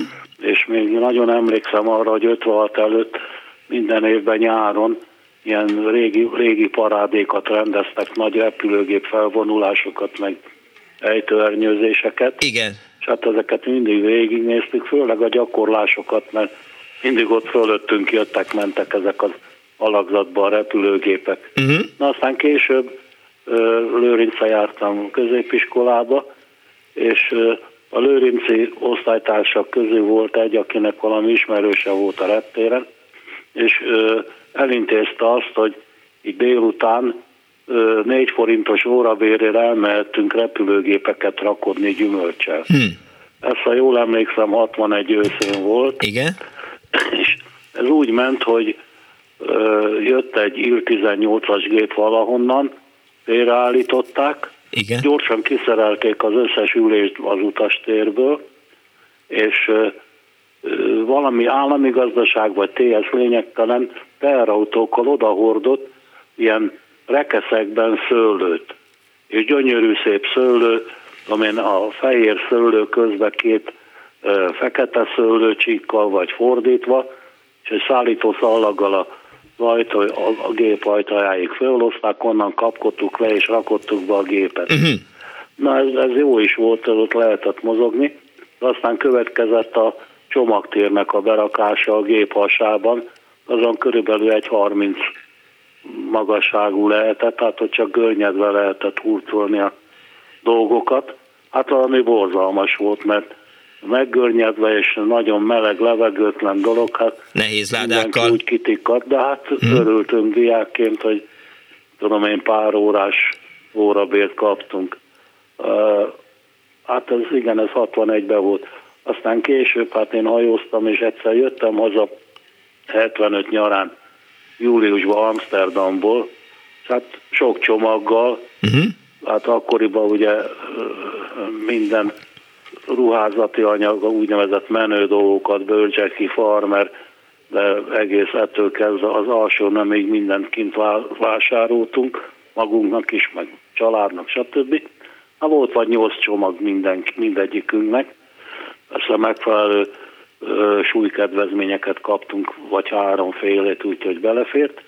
Most minden csomagra ráraktunk két nagy címkét saját kezüleg. Igen. A reptéren pedig adtak két nagy címkét, az egyiken kitöltve ki kellett tölteni, hogy hova pontosan, stb. A másik meg egy ilyen hosszú csík volt, amin nagy piros kétcentis betűkkel, hogy Bud, mm. alatta meg kisebb betűkkel, hogy Budapest. Igen. Na, föl is szálltunk a gépre, egy KLM gép volt, leszálltunk Ferihegyen, várjuk ott a csomag szállító szalagnál a csomagokat. Hát nekem minden megjött, kivéve a motoros zsákomat, amiben hát az ilyen szolgálati ruhák, esőruha, stb., de az összes cipőm benne volt. Aha. Rajtam meg ugye július közepe volt, de egy ilyen prémes, cipzáros csizma volt, mert előtte való nap egy új cipő teljesen föltörte a sarkamat, nem volt szandálom, mm. hát ugye ebbe kellett jönnöm, hát persze nyitott cipzára, de elég bután néztem ki, és hát mentem ez a csomagkereső szolgálathoz, ott egy eléggé kis morcos lányka ottan fölvette az adatokat, na mindegy, azt adott egy telefonszámot, hogy naponta érdeklődjek, uh-huh. harmadik napon mondták, menjek ki, megvan a csomagom. Neki is mentem, hát ott volt a zsákom benne az összes cuccom, és kiderült, hogy ott az Amsterdami repülőtéren ezek a csomaghordók, hát mondjuk egyik se a mondjuk egyetemet végzett értelmiség volt, hanem ilyen mindenféle maláj, meg ilyen nemzetiségű emberek. Ránéztek, hogy bud, ők úgy olvasták visszafele, hogy dub, és elküldték Dublinba a csomagomat. Ne vicceljen. Arra már nem kellett nekik, hogy megnézzék a címkéket is, hogy meg alatta, hogy Budapest, stb. stb. De hát aztán így végül sikeresen megkaptam a cipőimet is. Ez elég Jó, hát érdekes hát történet. szerettem volna mondani. Igen, nem hallotta, hogy azért eléggé elcsodálkoztam ezen a Bud-Dub eh, összeolvasáson. Halló? Nem, még egyszer arra, hogy... Hát, hogy egy kicsit elcsodálkoztam ezen az összeolvasáson. Hogy? Hát, hogy a Budot Dubnak olvasták, és elküldték máshová csomagját. Igen, ez volt benne ja. a csel, illetve hát a hiba. Hát ők úgy látszik fordítva olvasták, vagy én nem tudom. Hihetetlen. De a többi, ami úgy volt, hogy Buda, az megjött, meg Aha. a többieknek is, szóval ezt valaki olyan vitta, amelyik lehet, hogy jobbról-balra olvasott. Értem, na jó van akkor. Köszönöm szépen! Én is köszönöm. Viszont, Viszont hallásra! 24 06 95 3, vagy a 24 07 95 3, SMS-ben 06 30 30 30 95 3, ugyanez a Vibren, és illetve az Annó Budapest Facebook oldala is az önök rendelkezésére áll. Halló, jó napot! Jó napot kívánok! Hát ez nem tudom, egy 20-30 éves történet, hogy Tel Avivban volt egy, pontosabban Jeruzsálemben volt egy konferencia. Igen? Magyar, Bocsánat. magyar izraeli konferencia, uh-huh és abban az időben még volt Budapest-Tel Aviv járat, közvetlen járat. Igen. Egy gép volt, felszálltam, hát megérkeztünk Tel Avivba, és akkor hát kiszállás után jött egy, hát nem is tudom, hogy hívjam, kérdezőbiztos mondjuk, aki megkérdezte, hogy honnan jövök, honnan ismerem a meghívót, mit fogok csinálni. Uh-huh. És akkor mondtam, egy konferenciára megyek Jeruzsálembe, miről lesz a konferenciát, mondtam, hogy folytonos függvényekről, mit fogok ott csinálni, hát mondom, elő fogok adni, uh-huh. és azt mondta, hogy elő fogok adni, akkor kezdjem el az előadásomat. És akkor ránéztem, és mondtam, hogy are you serious? Komolyan gondolja? Azt mondta, yes, I am serious. És akkor elkezdtem angolul az eladásom, egy pár perc múlva, pár mondat múlva félbeszakított, és a dolog ezzel le volt tudva, és utána jött egy hölgy, ugyanezeket a kérdéseket feltette, az a különbsége, hogy most már nem kellett az eladásomat is elkezdeni. Na hát ez történt. Tehát nem hitték el, hogy előadni megy? Tessék, nem, hitt, nem hitték el, hogy előadásra megy? Hát én mondtam, hogy előadásra megyek, igen. Igen, csak azon... azon az... Pontosan van a konferencián, én is elő Aha. fogok adni.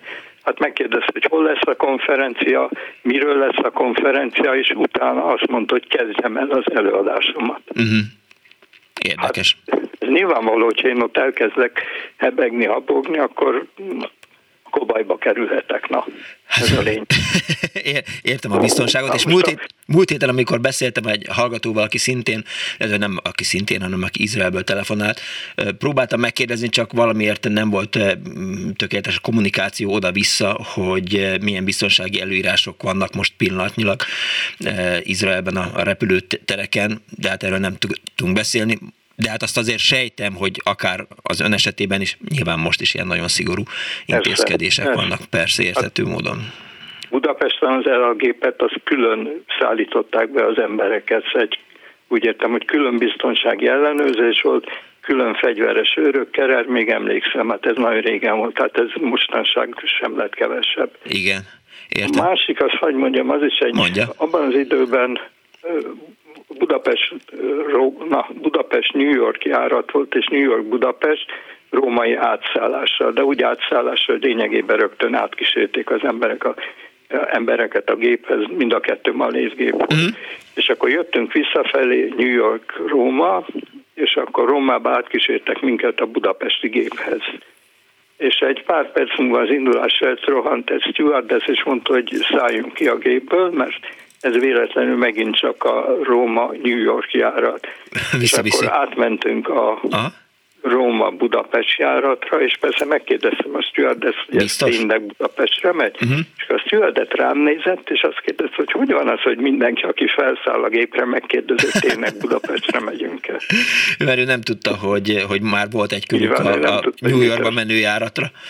Igen, hát ennyi. Köszönöm szépen. Lenne még, de jöjjenek mások. Oké, okay, köszönöm szépen. Viszont hallásra. Viszont hallásra. Azt írja Kardos Józsi. Kiutasítottak minket Brazíliából 2003. Azzal a feladattal utaztunk Csuti Jóskával Rio de Janeiroba, hogy a személyi podgyászunkban magunkkal vitt alkatrészek felszerelésével az L3-as társagyártó, társagyártó gépet alkalmassá tegyük a szerzésben foglalt paraméterek elérésére. Itt ez egy kicsit ilyen belter, nem tudom, hogy mi pontosan az L3-as társagyártó, de minden esetre erről van szó a történetben. Korábban a paraméterek elérése nem sikerült Győrben, később Vácot sem. Vízum nélkül, zárójel magyar magyar turisták vízum nélkül utazhattak turistaként, utaztunk Rióba. Én voltam az első az útlevélvizsgálatnál, ahol a következő beszélgetés zajlott. Milyen célral érkezett Brazíliába? Üzleti. Milyen céggel van kapcsolata? GE, General Electric, G. Hány napra érkezett hozzánk? Három hétre. Három hét nem üzleti út, hanem munka. Megmutattam a kezemet, uram, milyen munkára gondol? nem járulok hozzá, hogy belépjen az országba. Jött a főnökség, és közölték, hogy ugyanazzal a géppel visszautazunk, amivel ide érkeztünk. Képzelem, mi lett volna, ha a velünk utazó csomag tartalmát is átvizsgálják, vagy ha a kollégám a kezét is hogyha a kollégám kezét is megvizsgálják. Mindkettőnket visszavezettek a repülőgépbe, amivel ide érkeztünk. Ott ültünk ketten magányosan a gépben, ahol éppen takarítottak. Majd egy óra múlva közölték, hogy a repülő meghibásodott, így csak holnap indul. Ez is érdekes, ezt csak én teszem hozzá ez. Tehát nem. Elkísértek a repülőtéren lévő szállodába, majd kezünkben nyomtak egy-egy kupont a vacsorához és a reggelihez. A szállodából a G-Dial.com key kártyámmal felhívtam brazil kollégákat, akik még mindig napig vártak a kiáratnál, hogy végre kijöjjünk. Mindent megtettek a kiszabadításunkra, amit csak tudtak, de eredmény nélkül. Elmentünk, jót ettünk, ittunk, majd visszatérve a szobába, ki akartunk nézni, hogy hol is vagyunk, elhúztam az ablak előtt lévő függönyt, de a függöny mögött a szobafal volt. Másnap reggel után felültünk az a tartó repülőgépre, és a párizsi átszállás után megérkeztünk Budapestre. Párizsban francia rendőrök kezünkben az útleveleinkkel kísértek egyik repülőgéptől a másikhoz. Budapesten magyar rendőrök kísértek ki a repülőtérről, és adták vissza útleveleinket. A magyar vámosok lefoglalták a világot látott csomagunkat az alkatrészekkel tételes vámvizsgálatra, de hozzájárultak, hogy másnap visszajöjjek, és jelenlétemben segítségemmel azonosítsuk majd a csomagtartalmát. Ugye hát tudjuk jól, hogy itt az L3-as eh, tárcsagyártógépről van szó, ezt én teszem hozzá. Na, és eh, két-három héttel később munkavállaló vízummal újra Rióba érkeztünk. Egy utcai fülkéből a telefonkártyámmal felhívtuk a Jóska feleségét, hogy megnyugtassuk, hogy minden rendben van, és már a Riói szabadföldön sétálunk. Margitka éppen fizetett a egy közérben, és majdnem elájult, és csak annyit kérdezett, hogy már megint hazaküldtek a brazilak, és egyébként lehet látni, hogy a brazil tengerpartról telefonálnak haza Jóskáék, aki Jóska, aki állandó és biztos pontja az Annó Budapestnek. Ő szokta az archívumból összeszedni a cikkeket, amivel segíti a műsor színesebbé tételét. És egy hallgató van a vonal túlsó végén. napot kívánok! Halló! Jó napot, jó napot kívánok! Üdvözlöm, jó napot kívánok! Kedves uram, én 1981-ben két hónapot töltöttem Mongóliában oh. geofizikai méréseket, ásványi nyersanyag kutatás céljából. Aha. Utolsó két héten még a feleségem is kijött, és amikor jöttünk haza, a Ulánbátorval kollégáim kivittek a repülőtérre azzal, hogy jó utat kívántak. Mhm. Hát ott mi vártunk, vártunk és ültünk, ültünk, de csak nem, csak nem elindulni a gép.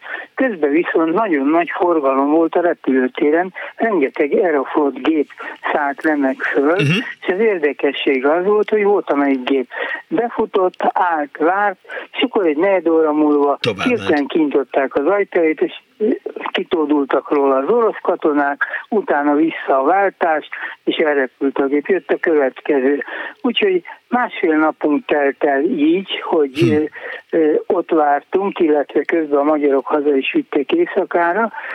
A lényeg az, hogy mindez azért történt, mert a gépek úgy álltak meg, hogy amikor megálltak, és éppen egy amerikai műhold ment el fölötte, akkor senki nem mozgott ott sehol semmi, csak egy álló Aeroflot gépet lehetett nekik látni. Amikor az elment, akkor gyorsan kicserélték a személyzetet, és elment ismét a gép. Ez Hát erről ennyi. És e, Mongóliába gondolom Moszkván keresztül utaztak. Természetesen. Természetesen. Mert múlt héten volt egy kedves hallgató, aki mesélt, hogy Ulánbátorba mentek, és hogy Seremetjovóban e, időztek hosszú ideig. Nem, nem. Hát ugye két nappal később értünk Moszkvába, uh-huh. természetesen arra a gépre már nem volt jegy, úgyhogy még egyéb bonyodalmak némi késéssel azért sikerült hazaérkezni. Azért ez szép történet a, a amerikai műholdakkal. Köszönöm szépen, hogy elmesélte. Kérem. Viszont Minden hallásra. jót, viszont hallásra. Azt írja a hallgató András, 1979. decemberében utaztunk Ufába, onnan Nyeftyekamszkba, ahol a kőolajvezetékek számára kifejlesztett magyar olajmérőállomás prototípusát kellett üzembe helyezni. Domodegyovóról, ez a repülőgép, ez a repülőtér ugye már korábban szóba került, az egyik hallgató mesélte, hogy Cseremetjovóból kellett átmenni ebbe a Domogyedovóba, és olyan 50-60 kilométerre volt Moszkvának egy másik repülőtere, azok kedvéért, akik most kapcsolódtak be a műsorba. Szóval Domodegyovóról indultunk Ufa felé, de közben kényszerleszállást végeztünk Kievben. Azt mondták, hogy a gép valamelyik alkatrészének lejárt az üzemideje, néhány kérdés és felkiáltó egy zárójelben, ezért cserélni kell. A kievi VIP váróban töltöttük az egész éjszakát, természetesen semmi VIP jellege nem volt, csak akkor tudtuk meg, hogy mi volt a kényszerleszállás oka, amikor három hét múlva hazaértünk Magyarországra, az afganisztáni bevonulás előtt mindenkit leparancsoltak a levegőből, így bennünket is írta András. Köszönöm szépen, és egy hallgató van a vonal túlsó végén napot kívánok, Attila vagyok Budapestről. Hello Attila, jó napot!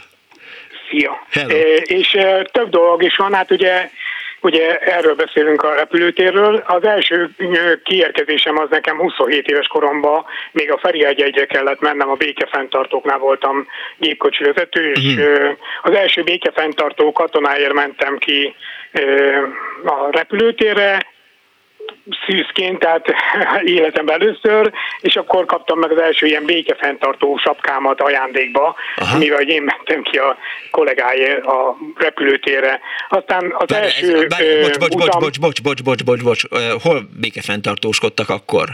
Még akkor a 94-ben a békefenntartó erő kiképző központ megalakult itt Budapesten, és ugye oda kerültem gépkocsivezetőnek, és é, ugye ott a, ugye, aki már volt misszióba, azt, azt kellett visszahozni a repülőtérről, haza kellett hozni és ugye én voltam az ügyeletes gépkocsivezető uh-huh. akkor, és, és hoztam haza, és akkor megajándékozott egy, egy ilyen békefenntartó kék sapkával, aminek még ugye a, a fém jel, jelvény van rajta a sapkán. Aztán ugye az első utam az Londonba volt, még akkor a Malévnak a járatával mentünk, azt a, az angol fél fizette, azaz az amerikai fél, ott az amerikai legnagyobb repülőbázisra mentünk ellenőrizni, akkor a Magyar Honvédség, illetve a Honvédelmi Minisztérium fegyverzet ellenőrzési hivatalánál voltam, úgyhogy ez is egy jó, jó, jó út volt. Aztán jött a, ugye a sporttal többször voltam kint, ugye Dubajba, Abu Dhabiba, uh-huh. de, de volt egy másik eset, amikor ugye voltunk diplomata útlevéllel Hollandiába, és akkor az a lényeg, hogy, hogy ugye befele ellenőrzésnél mindenkinek úgy adták vissza az útlevelét, hogy köszönöm, köszönöm, köszönöm, köszönöm, köszönöm, Igen. nyilván angolul, és az enyémen megálltak egy jó másfél-két percre. Na. Nem tudtam mire vélni ezt a dolgot. Jó, bejutottunk, kilenc napig, vagy kilenc napig vett, Hollandiába tettük a tevékenységünket, amelyek kim voltunk. Ráadásul nekem akkor diplomata útlevelem volt, és akkor az a lényeg, hogy, hogy becsekkoltunk visszafele, és a kapuk záródtak. Uh-huh.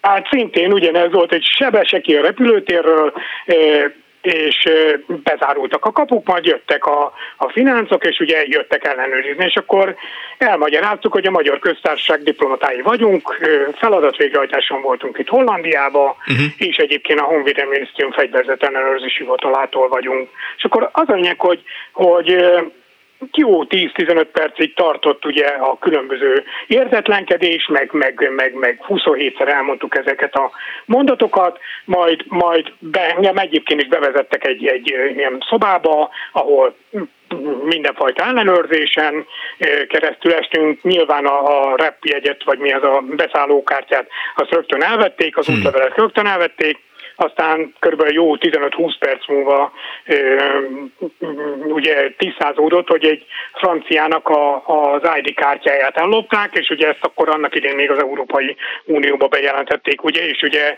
ilyenkor a, a határokon azt ellenőrizték, uh-huh. de az én diplomata útlevelemnek meg megegyezett a számával az ID kártyával, és ugye ezért, ezért volt az, amikor ja. ugye beléptünk, hogy, hogy furcsa volt, hogy mi, mi történt, hogy, hogy nem, nem úgy megyek, mint a többiek. És akkor az anyag, hogy, hogy aztán kicsit elhúzódott az ügy, mire tisztázódott, és Aha. akkor ugye utána már nem tudtak egymás mellé adni a másik kollégámmal, akivel együtt voltunk ezen a feladat végrehajtáson, uh-huh. tehát helyet, és akkor, és akkor nagy pironkodva kérdezték, hogy hát nem sikerült egymás mellé adni azt a jegyet, most már elfogadjuk azt, hogy első osztályon utazunk vissza Siporról, és akkor Aha. hát nagy dozogva, de elfogadtuk.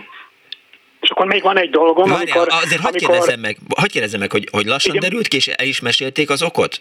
Tehát, hogy... Igen, igen, igen, igen, tehát ugye, mert ugye én nem mehettem onnan ebből a szobából sehova, még nem tisztázták, ugye, sőt, még láttam, hogy a, a cső postán el, el, elhúzott gyorsan a, a beszállókártyám, tehát még csak közelébe se voltam, hogy, hogy valami úton módon, és ugye majdnem 15 percig tisztáztuk, hogy, hogy ugye értsék meg, hogy, hogy diplomaták vagyunk, és itt nincsen, nincsen az, hogy, hogy itt magyarázkodni kelljen, a hivatalos szöveget elmondtuk, és ugye ők azért úgy is viselkedtek, tehát ö, látták, hogy két katonáról van Aha. szó, ö, ráadásul egy főtisztről, meg egy zászlósról, és aztán, aztán ö, a végén, mikor, mikor befejeződött az ellenőrzés, akkor mondták, mm. hogy ez azért volt ez a dolog, mert egy franciának ellopták a, az ID kártyáját, és az én ö, diplomata útlevelem megegyezett a száma. Szép történet. És a végén pedig még egy dolgot, de ezt gyorsan elmondom, hogy jártunk ki folyamatosan éveken keresztül a Abu Dhabiba meg Dubajba időt mérni, sportidőt, Aha. és maratonokon, félmaratonokon mindegy, és ugye de, hogy mindegy. kim voltunk Rasszalkájmakba félmaraton mérni, és már a végén ott tartottunk, hogy 15-20 fő volt, aki, aki ugye a magyar úgymond rendezői gárda időmérésben, Aha. és az a hogy én majdnem egy hónapot voltam kint, mert nem csak azt, hanem, hanem még kerékpárversenyeket, meg egyéb ilyen versenyeket mértünk Dubajba, meg Abu Dhabiba, meg Latalkájmakba, és akkor az a lényeg, hogy ugye majdnem egy hónapot voltam, de hát én nekem eléggé gyorsan barnul a bőröm, tehát egyébként hófehér vagyok, csak nagyon gyorsan befeketedek, és, és, és ugye ez a hónap, ez, ez pont arra volt jó, hogy szinte majdnem, hogy úgy néztem ki, mint a pakik, akik ott dolgoznak ugye a különböző feladatokon, és, és az a lényeg, hogy jöttünk haza Abu Dhabiból, amikor, amikor rögtön avval kezdték az Abu Dhabi repülőtéren, hogy, hogy please, passport please, tehát rögtön, rögtön, rögtön gyanúsnak tűntem. Jó, oké, én bemutattam a neve, a paszportot, tehát az útlevelemet, majd átértünk, ugye átszállás volt még akkor Münchenbe, vagy Frankfurtba, nem tudom mindegy, és akkor ott is avval kezdett, ugye, de ugye mi, mi magyarok mentünk, majdnem 15-20-an, ugye egy csoportba. Uh-huh. És ugye, ahogy mozogtunk, ugye a határőrök meg ugye ellenőrizgettek, és ugye mondom, a 20 főből kiszúrt, vagy 15 főből, hogy ön ön, passport please, ugye ez volt Abu Dhabiban, majd Frankfurtban ugyanez volt, hogy ott is ment, mentünk a, a repülőjáratokhoz, majd ott is kiszúrtak, és ott is passport please, de mondom, szinte csak a, a szememnek a fehérje fehér lett ki, a, a fejem az olyan volt, mint a, mint a, mint a pakiké, ugye jó kis fekete, uh-huh. és akkor ugye Ugye aztán á, nyilván hazaértünk Budapestre, ott is jöttünk haza, e, ugye megint 15-20 fő, és ugye ott is a határőr, ott is abban kezdte rámutatott, hogy please passport please, és akkor szólt oda a, a csapatvezetőnk, hogy, hogy bocsánat, de 15-20-an voltunk itt Magyarországról, Abu Dhabi vagy Dubajba félmaraton mérni, és együtt van a csapat, és akkor, és akkor mosolygott a, a határőr, és akkor mondta, hogy oké, okay, menjenek, köszönöm szépen, és abba pillanatban vissza is adta, tehát meg sem nézte a, a útlevelemet, és aztán mondtam, hogy Attila, látod, mondom, egy hónapot voltam ki Abu Dhabiba, vagy Dubajba is, mondom, így kinézek, mondom, mondom, nagy bajba lennék, hogyha még, még tovább maradtunk volna. Azért hagyj kérdezzem meg, hogy Igen? mi, milyen Abu Dhabiban vagy Dubajban maratont futni, vagy félmaratont? Nagyon szuper, én megmondom őszintén, többször voltam, ugye ahányszor kim voltunk, mindig reggelente mentem futni az a jó, hogy ott nagyon korán kezdik a, a futóversenyeket. Tehát egy, egy félmaratont a reggel, fél hét, reggel 7 órakor kezdenek, vagy triatlon versenyeket, tehát nagyon korán, a, ja, értem. ahogy még Aha. a legelfogadhatóbb idő van, tehát mit tudom én, elkezdik a, a maratont is olyan 6 órakor, vagy amikor kivilágosodott egy elfogadható időbe, és ugye 6 meg 5 az 11 óra, vagy ugye legyen 12 óra, délig lefutják. Aha. Tehát nyilván ezeket a nagy futóversenyeket szinte majdnem mindegyiket ilyen téli időszakban, azaz most ilyen november, december, január, február, márciusig. Például a, a Budavi triatlont azt éveken keresztül márciusba ö, csináltuk, azaz ott mértünk. Ilyenkor hány és ugye van ott? akkor még nagyon kellemes idő van. Aha. Tehát ö, ott az a 28, sőt volt olyan, amikor ugye márciusban voltam kinn a, a futó fordítón, uh-huh. és jött ki a csapatvezető, és mondja, hogy Lazsajkám, tudod, hogy hány fokba vagy itt most a fordítón? Mondom, nem, azt mondja 42 fokba de hát ott, ott kevésbé elviselhető, elviselhetetlen az a meleg, ami, ami itt nálunk mondjuk 28 fok, az ott, ott a 42-s, tehát a száraz levegő miatt, úgyhogy... Én futottam egyszer 42 fokban, tavaly augusztusban 80 kilométert, és soha életemben nem vártam annyira, hogy lemenjen a nap, mint amikor e, e, Szexárdról, Bajáról futottam vissza Szexárdra a uh-huh. Korintoszon, és azért kérdeztem, hogy, hogy, hogy lehet Dubajban, vagy, vagy Abu Dhabiban, de hát a 28 fokat azt még azért ki lehet bírnia. Mondom, nálunk az a baj Magyarországon, hogy, hogy annyira párás, annyira nehéz az idő, uh-huh. hogy, hogy én például ezért vagyok úgy, hogy reggel 5-6 órakor, meg 3-4 órakor megyek kifutni, mert, mert én azt tudom elviselni. Igen, én is igyekszem hatkor kimenni, ha van rá lehetőség. Köszönöm szépen, hogy hívtál. Én is köszönöm, további szép napot. Viszont hallásra, szervusz. Viszont hallásra. És elnézést kérünk természetesen itt a privatizálásért a futással kapcsolatban. Na, azt írja Gyöngyi, 2002-ben kalandvágyó baleseti sebész férjem Viktóriában dolgozott a Szesel szigeteken februártól. Május végén a szülinapjára megérkeztek a gyerekeink, én csak egy hónap múlva mehettem, hogy együtt elköltsük apa megkeresedett jövedelmét. Egész nyáron át szigetről szigetre látogattunk, mert a szesei rupját kihozni, átváltani nem lehetett. Két bőröndön persze nem érkezett meg, az egyikben személyes holmok, holmik, a másikban ajándékok voltak a kreol szomszédoknak, és egy Citroen féltengely egy magyar doktornő számára a lerobbant kis autójába. Végül három nap múlva megérkezett a kreol telepre, és az Air France kiszállította, írta Gyöngyi a Viberen 0630 30 30 95 3-ra. Tóni azt írja, hogy csomag eltévedés, 90-es évek eleje egy csoport Angliába ment továbbképzésre, persze egy bőrön nem érkezett meg másnap se. Reklamálás, kártérítés, még nem egy hónap múlva meglett a csomag, kiderült, hogy Indiába keveredett, ott félretették, de jó magyar szokás szerint volt benne hazai, egy jó nagy sajt, ami egy idő után már feltűnő volt nyilván a szaga miatt, ekkor néztek rá a csomagra és továbbították a célállomásra, az illető dobta ki az egészet, nyilván írta a Viberen Antal. Halló, jó napot kívánok! Ó, szervusz, Gábor. Be akartam mondani, már múlt héten is igazolatlan mulasztásod volt, mondom, hát, Tóth Gábor, vagy beteg. Szemtemetése volt, ugye azt, igazoljad le nekem. Jó, jó, jó, jó, jó, jó, mert már terveztem, az előbb, ahogy beszélgettem a hallgatóval, jutott eszembe, de már reggel is eszembe jutott, hogy mi lett a Gáborral, mert nem örülök, amikor eh, állandó betelefonálok eltűnnek, és biztos voltam benne, ugye azt mondtad, hogy találja ki olyan témát. Próbálom, próbálom az elvonási tüneteidet eh, picit eh, könnyíteni. Na jó, akkor oké, igazolatlan mulasztás igazolva. Na, tehát az én történet nem, nem annyira vidám. Na. 16-17 évvel ezelőtt édesanyámat is már 70 pluszos volt, elvittem Rómába. Aha. 5-6 napra, és ott boldogtalankodtunk, és amikor jöttünk hazafele, akkor a Leonardo Express, így hívják ezt a vonatot, amelyik kivisz a repülőtérre uh-huh. Rómából, egy órát késett. Valami miatt meg kellett állni a, a, a síneken, nem tudom, hogy, Aha. hogy mi miatt, pedig direkt azért mentem vonattal, mert azt gondoltam, hogy a vonat az, az, az, az elég ilyen biztosan kiszámítható, hogy, hogy mikor érkezik ki a repülőtérre. Uh-huh egy órát késett, és szegény édesem, tehát így, így, mint a rajzfilm, amit lebegett utánam szegény édesem, hogy ahogy, ahogy, ahogy futottam vele a, becsekkolási ponthoz. Egy magyar, nem mondok cégnevet, mert biztos, hogy ez nem biztos, nem biztos hogy ez jó nektek, fapados légitársasággal volt nekünk jegyünk, Aha. és odaértünk a becsekkolási ponthoz, de ilyen, még így is 50 perccel a gép indulása előtt. Igen. És már zárva volt. Ó. Oh nem értettük, hogy mi van rajta, hogy ül még vagy 8 vagy 10 ember, vagy 12, szintén magyarok, akik szintén a Leonardo Express-szel utaztak, uh-huh. egyszerűen tudtuk, hogy, hogy mi van, hogy van. Akkor oda mentünk, a, a, hogy én oda mentem a, a, a vizernek a Haj, bocsánat, elnézést. Gratulálok, jól van.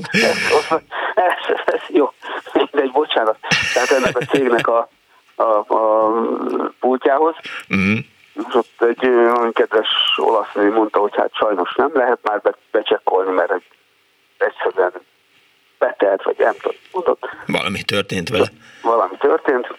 Az volt a lényeg, hogy át kellett iratnom a jegyeket a következő napra. Uh-huh. Olyan 250-260 euróba került, hogy át, áttegyék a, a foglalásunkat és hál' Istennek föl tudtam hívni még a szállásodót, mert ilyen apartmanban laktunk, és akkor fölhívtam a kislányt.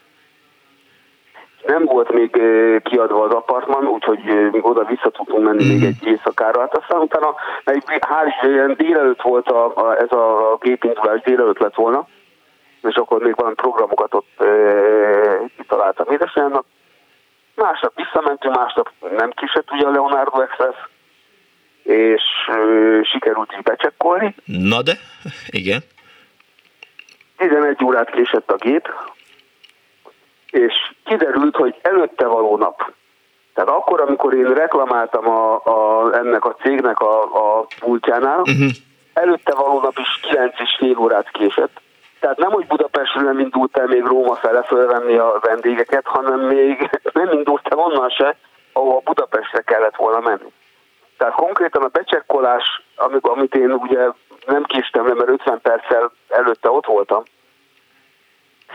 és előtte való nap is 9 órát val később indult a gép. Igen. Tehát valószínűleg most vagy az van, hogy ez a túlfoglalás, amit szoktak mondani, hogy, hogy bebiztosítják magukat, hogy 5-6-8 emberrel többnek adnak el jegyeket, és akkor aki kicsit később érkezik, akkor azt mondják, hogy betelt, és akkor um, csináljon valamit, amit akar. Tehát létezik állítok egy ilyen gyakorlat a fapados légitársaságoknál. Igen, mindenképpen, az biztos. Tessék? Az biztos.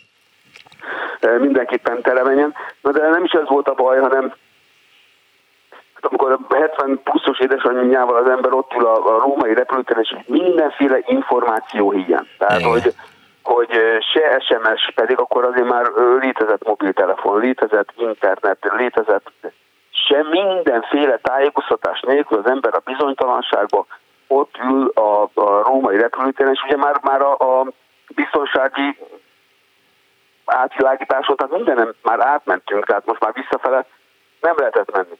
És egyszerűen ott voltunk hagyva, mint, mint ebbe a szaharába, ahogy, ahogy ezt ja. szokták szépen mondani.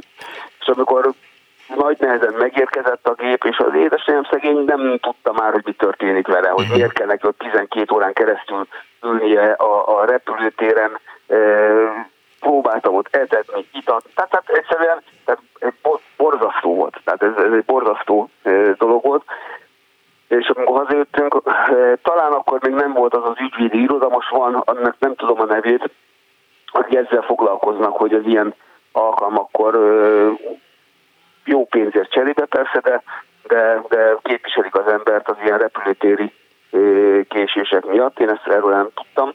Három vagy négy e-mailt írtam a, a, ennek a cégnek, már, már figyelek.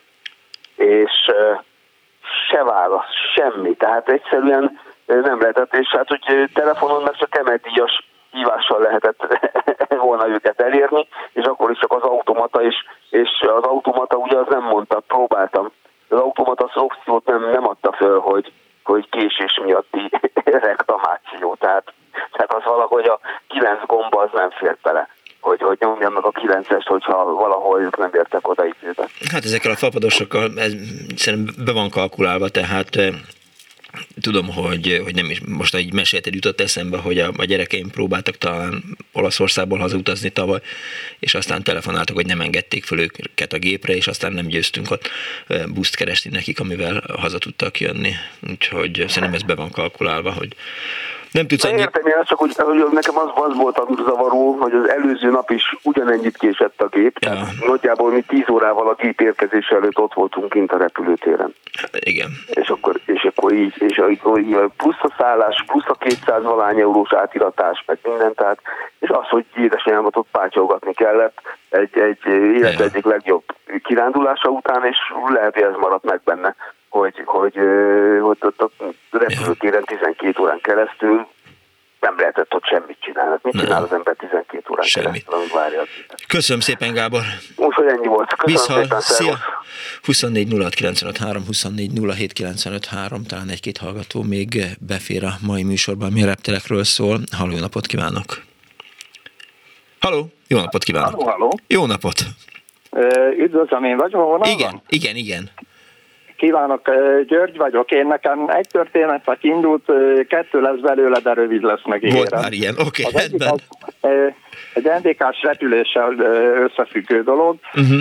Ez már abban az időkben volt, amikor tudtunk menni ugye NDK-ra, de mi tudtunk menni magyarok Nyugat-Berlinbe is a híres vagy hírhet Ubánnal. Igen. Volt egy kis időnk, átmentünk Nyugat-Berlinbe, szétnéztünk, visszajöttünk, irány a repülőtér, becsekkoltunk volna a malézgépre, és valamilyen nem voltam szimpatikus a határőr kollega úrnak, és elég mort hangon közölte velem, hogy kezeket felforduljak arccal a fal hmm. Hát nem hittem el, hogy, hogy ö, ilyen elképzelhető abban az időben. meg külön sértésnek vettem, hogy ilyen hülyének néznek, hogy hát mocsoltam ki Nyugat-Berlinbe, visszajövök Kelet-Berlinbe, és akkor jut eszembe, hogy nem ilyen, akkor inkább mégiscsak kimennék, és akkor majd eltérítek egy repülőt. Ma Ürge elmondta még egyszer, hogy akkor kezeket föl, harccal a fal felé, és akkor e, jutott eszembe az, hogy mondtam neki, hogy ne haragudjon, ne, nem értem, hogy e, mit mond. Megmutatná, hogy mire gondol? És akkor fogta magát a kollega úr, fölemelte a kezét, egyik kezében a gépisztoly, megfordult, és odaállt szépen arccal a fal felé. Úgyhogy így sikerült ezt a mutatványt megoldani. A másik az egy számomra Vicces. a legkedvesebb repülős történet. Én fiatalabb koromban még autógépészmérnökként lehetőség lett volna arra, hogy pilótát, pilótaképzésre elmenjünk, ez aztán elmaradt, uh-huh. viszont én tényleg nagyon szeretek repülni, viszonylag sokat repültem, de nem annyit, amennyit szerettem volna, de hát egy örök szerelem marad. És volt több barátom, ismerősöm, pilóta, utaskísérő, stb. És fölszálltam néha egy repülőre, Marétgép, akkor mindig megkérdeztem, hogy, hogy XY a fedélzetem van-e, és akkor mondták, hogy a egyik barátom ott van, és akkor fáradjak, fáradjak elő nyugodtan a, a pilóta fülkébe. Na, oda mentem, jót beszélgettünk, vállon veregettük egymást, ki hogy van, stb. És akkor elkezdtünk beszélgetni repülésről, 254-es volt a gép, ő meg a kapitány, és egyszer csak eszembe jutott, és kérdezem tőle, hogy te figyelj ide, ez a botkormány, ez mennyire néz, amikor így, így emelkedik a gép, mennyire kell ezt meghúzni. És azt mondja nekem most srácom, hát próbáld ki. Hát mondom, ne hülyeskedjél már velem. De, de, de azt mondja, próbáld csak ki. Ma oda tuszakolódtam a, a fülkéhez, uh-huh. elkezdtem óvatosan húzni ugye a botkormány magam felé, illetve hát a kormány, és mondta, hogy hát jó lenne egy kicsit intenzívebben húz már, mert elég magas hegyek jönnek. Szándékosan nem mondok nevet, útvonalat, meg időpontot bizonyos okok miatt. Okay. Na lényeg az, hogy akkor erőt vettem magamon, meghúztam a a kormány, uh-huh. és akkor egyszer csak elkezdett emelkedni az a gyönyörű szép repülő, mögöttem 150 utassal. Ezt azért meséltem el, mert életem legszebb élményei közé tartozik, és a legszebb repülős élményem volt. Értem. Nagyon kedves. Köszönöm szépen. Én is köszönöm szépen, és minden jót mindenkinek. Köszönöm, viszont hallásra. Halló, jó napot kívánok. Halló. Halló, jó napot kívánok. Jó napot kívánok, Borkuty Endre vagyok. Üdvözlöm, Endre. Hallgatom. Itt vagyok, csak rend, rendkívül halkan hallom. Oh. Na mindegy, figyelni fogok. A, az én történetem nagyon egyszerű. Párizsból jöttünk haza Air france Budapestre, ez alatt a rövid út alatt egy nagyon gusztusos kis elemózsiával, frissítővel szolgáltak nekünk, uh-huh. és amikor elfogyasztottuk, akkor a stewardessek begyűjtötték a tálcákat. Odaért hozzám, akkor néhány nyelven kísérletezett, angolul próbált, ugye én angolul tudok, Aha. de angolul sehogy se értettük meg egymást, a mellettem ülő ö, franciául megbeszélt a hölgyel, hogy hát azt kérdi tőlem, hogy elteszem az evőeszközt. Mondtam, hogy nem teszem el. Ugye kicsit furcsálott uh-huh. a dolgot, a mellettem ülő se tette el, elvitte. Az evőeszköz egyébként rendkívül gusztusos volt, Aha műanyag, borostyán utánzat volt a fogantyú, és gyönyörű szép klómacél a, a funkciós része. Uh-huh. Néhány perc múlva visszajött a stewardess, megkérdezte, hogy mit iszunk, és a szomszédomat is, meg engem is megkínált, és elmondta, hogy ez egy speciálisan az Air France-nak fejlesztett étkészlet, Aha. külön fertőtlenítő, meg egyéb van rajta, hogy a repülőgép csírátlanító, hogy a repülőgépen hatékonyan tudják kezelni, uh-huh és ezért ez nem az a fajta műanyag esszág, amit el lehet vinni, hanem amit, úgyhogy azon a repülőgépen az utastársammal mi ketten nem vittük el, mindenki más elvitte, így aztán az út közepétől Pestig többször is itallal kínáltak, mert ezzel jutalmaztak minket, hogy nem vettük el a szedőeszközt. Ez szép. Köszönöm szépen! Köszönöm, hogy meghallgatott. Viszont hallásra. Azt írja Parabola tükör. 1981-ben szinte elsőként magyarok utaztunk Tunéziába. Monasztír éjfélkor, kiszálláskor megcsapott a 30 fokos éjszakai meleg, és ez kitartott az ott létünk alatt. Csak egy nappal egy kicsivel több volt. Csak nappal egy kicsivel, egy kicsit több volt.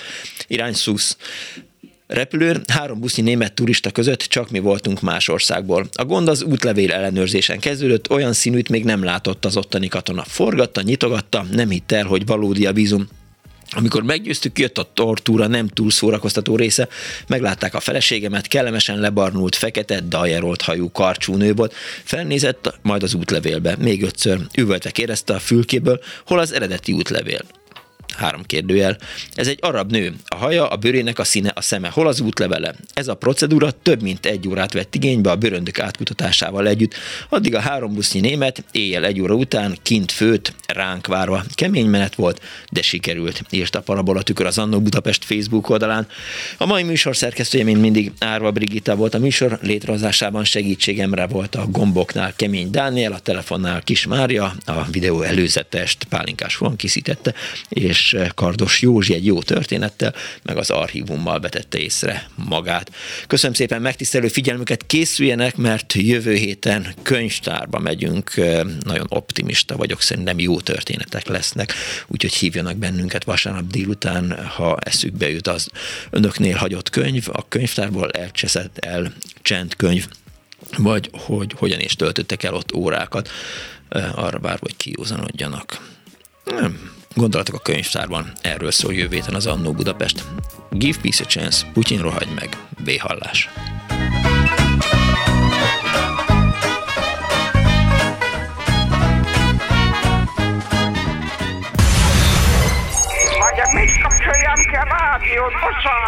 Igen, igen, igen. Elnézést!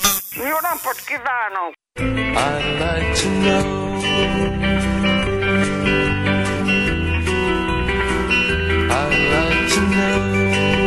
Pár István búcsúzik, take good care everybody and bye-bye.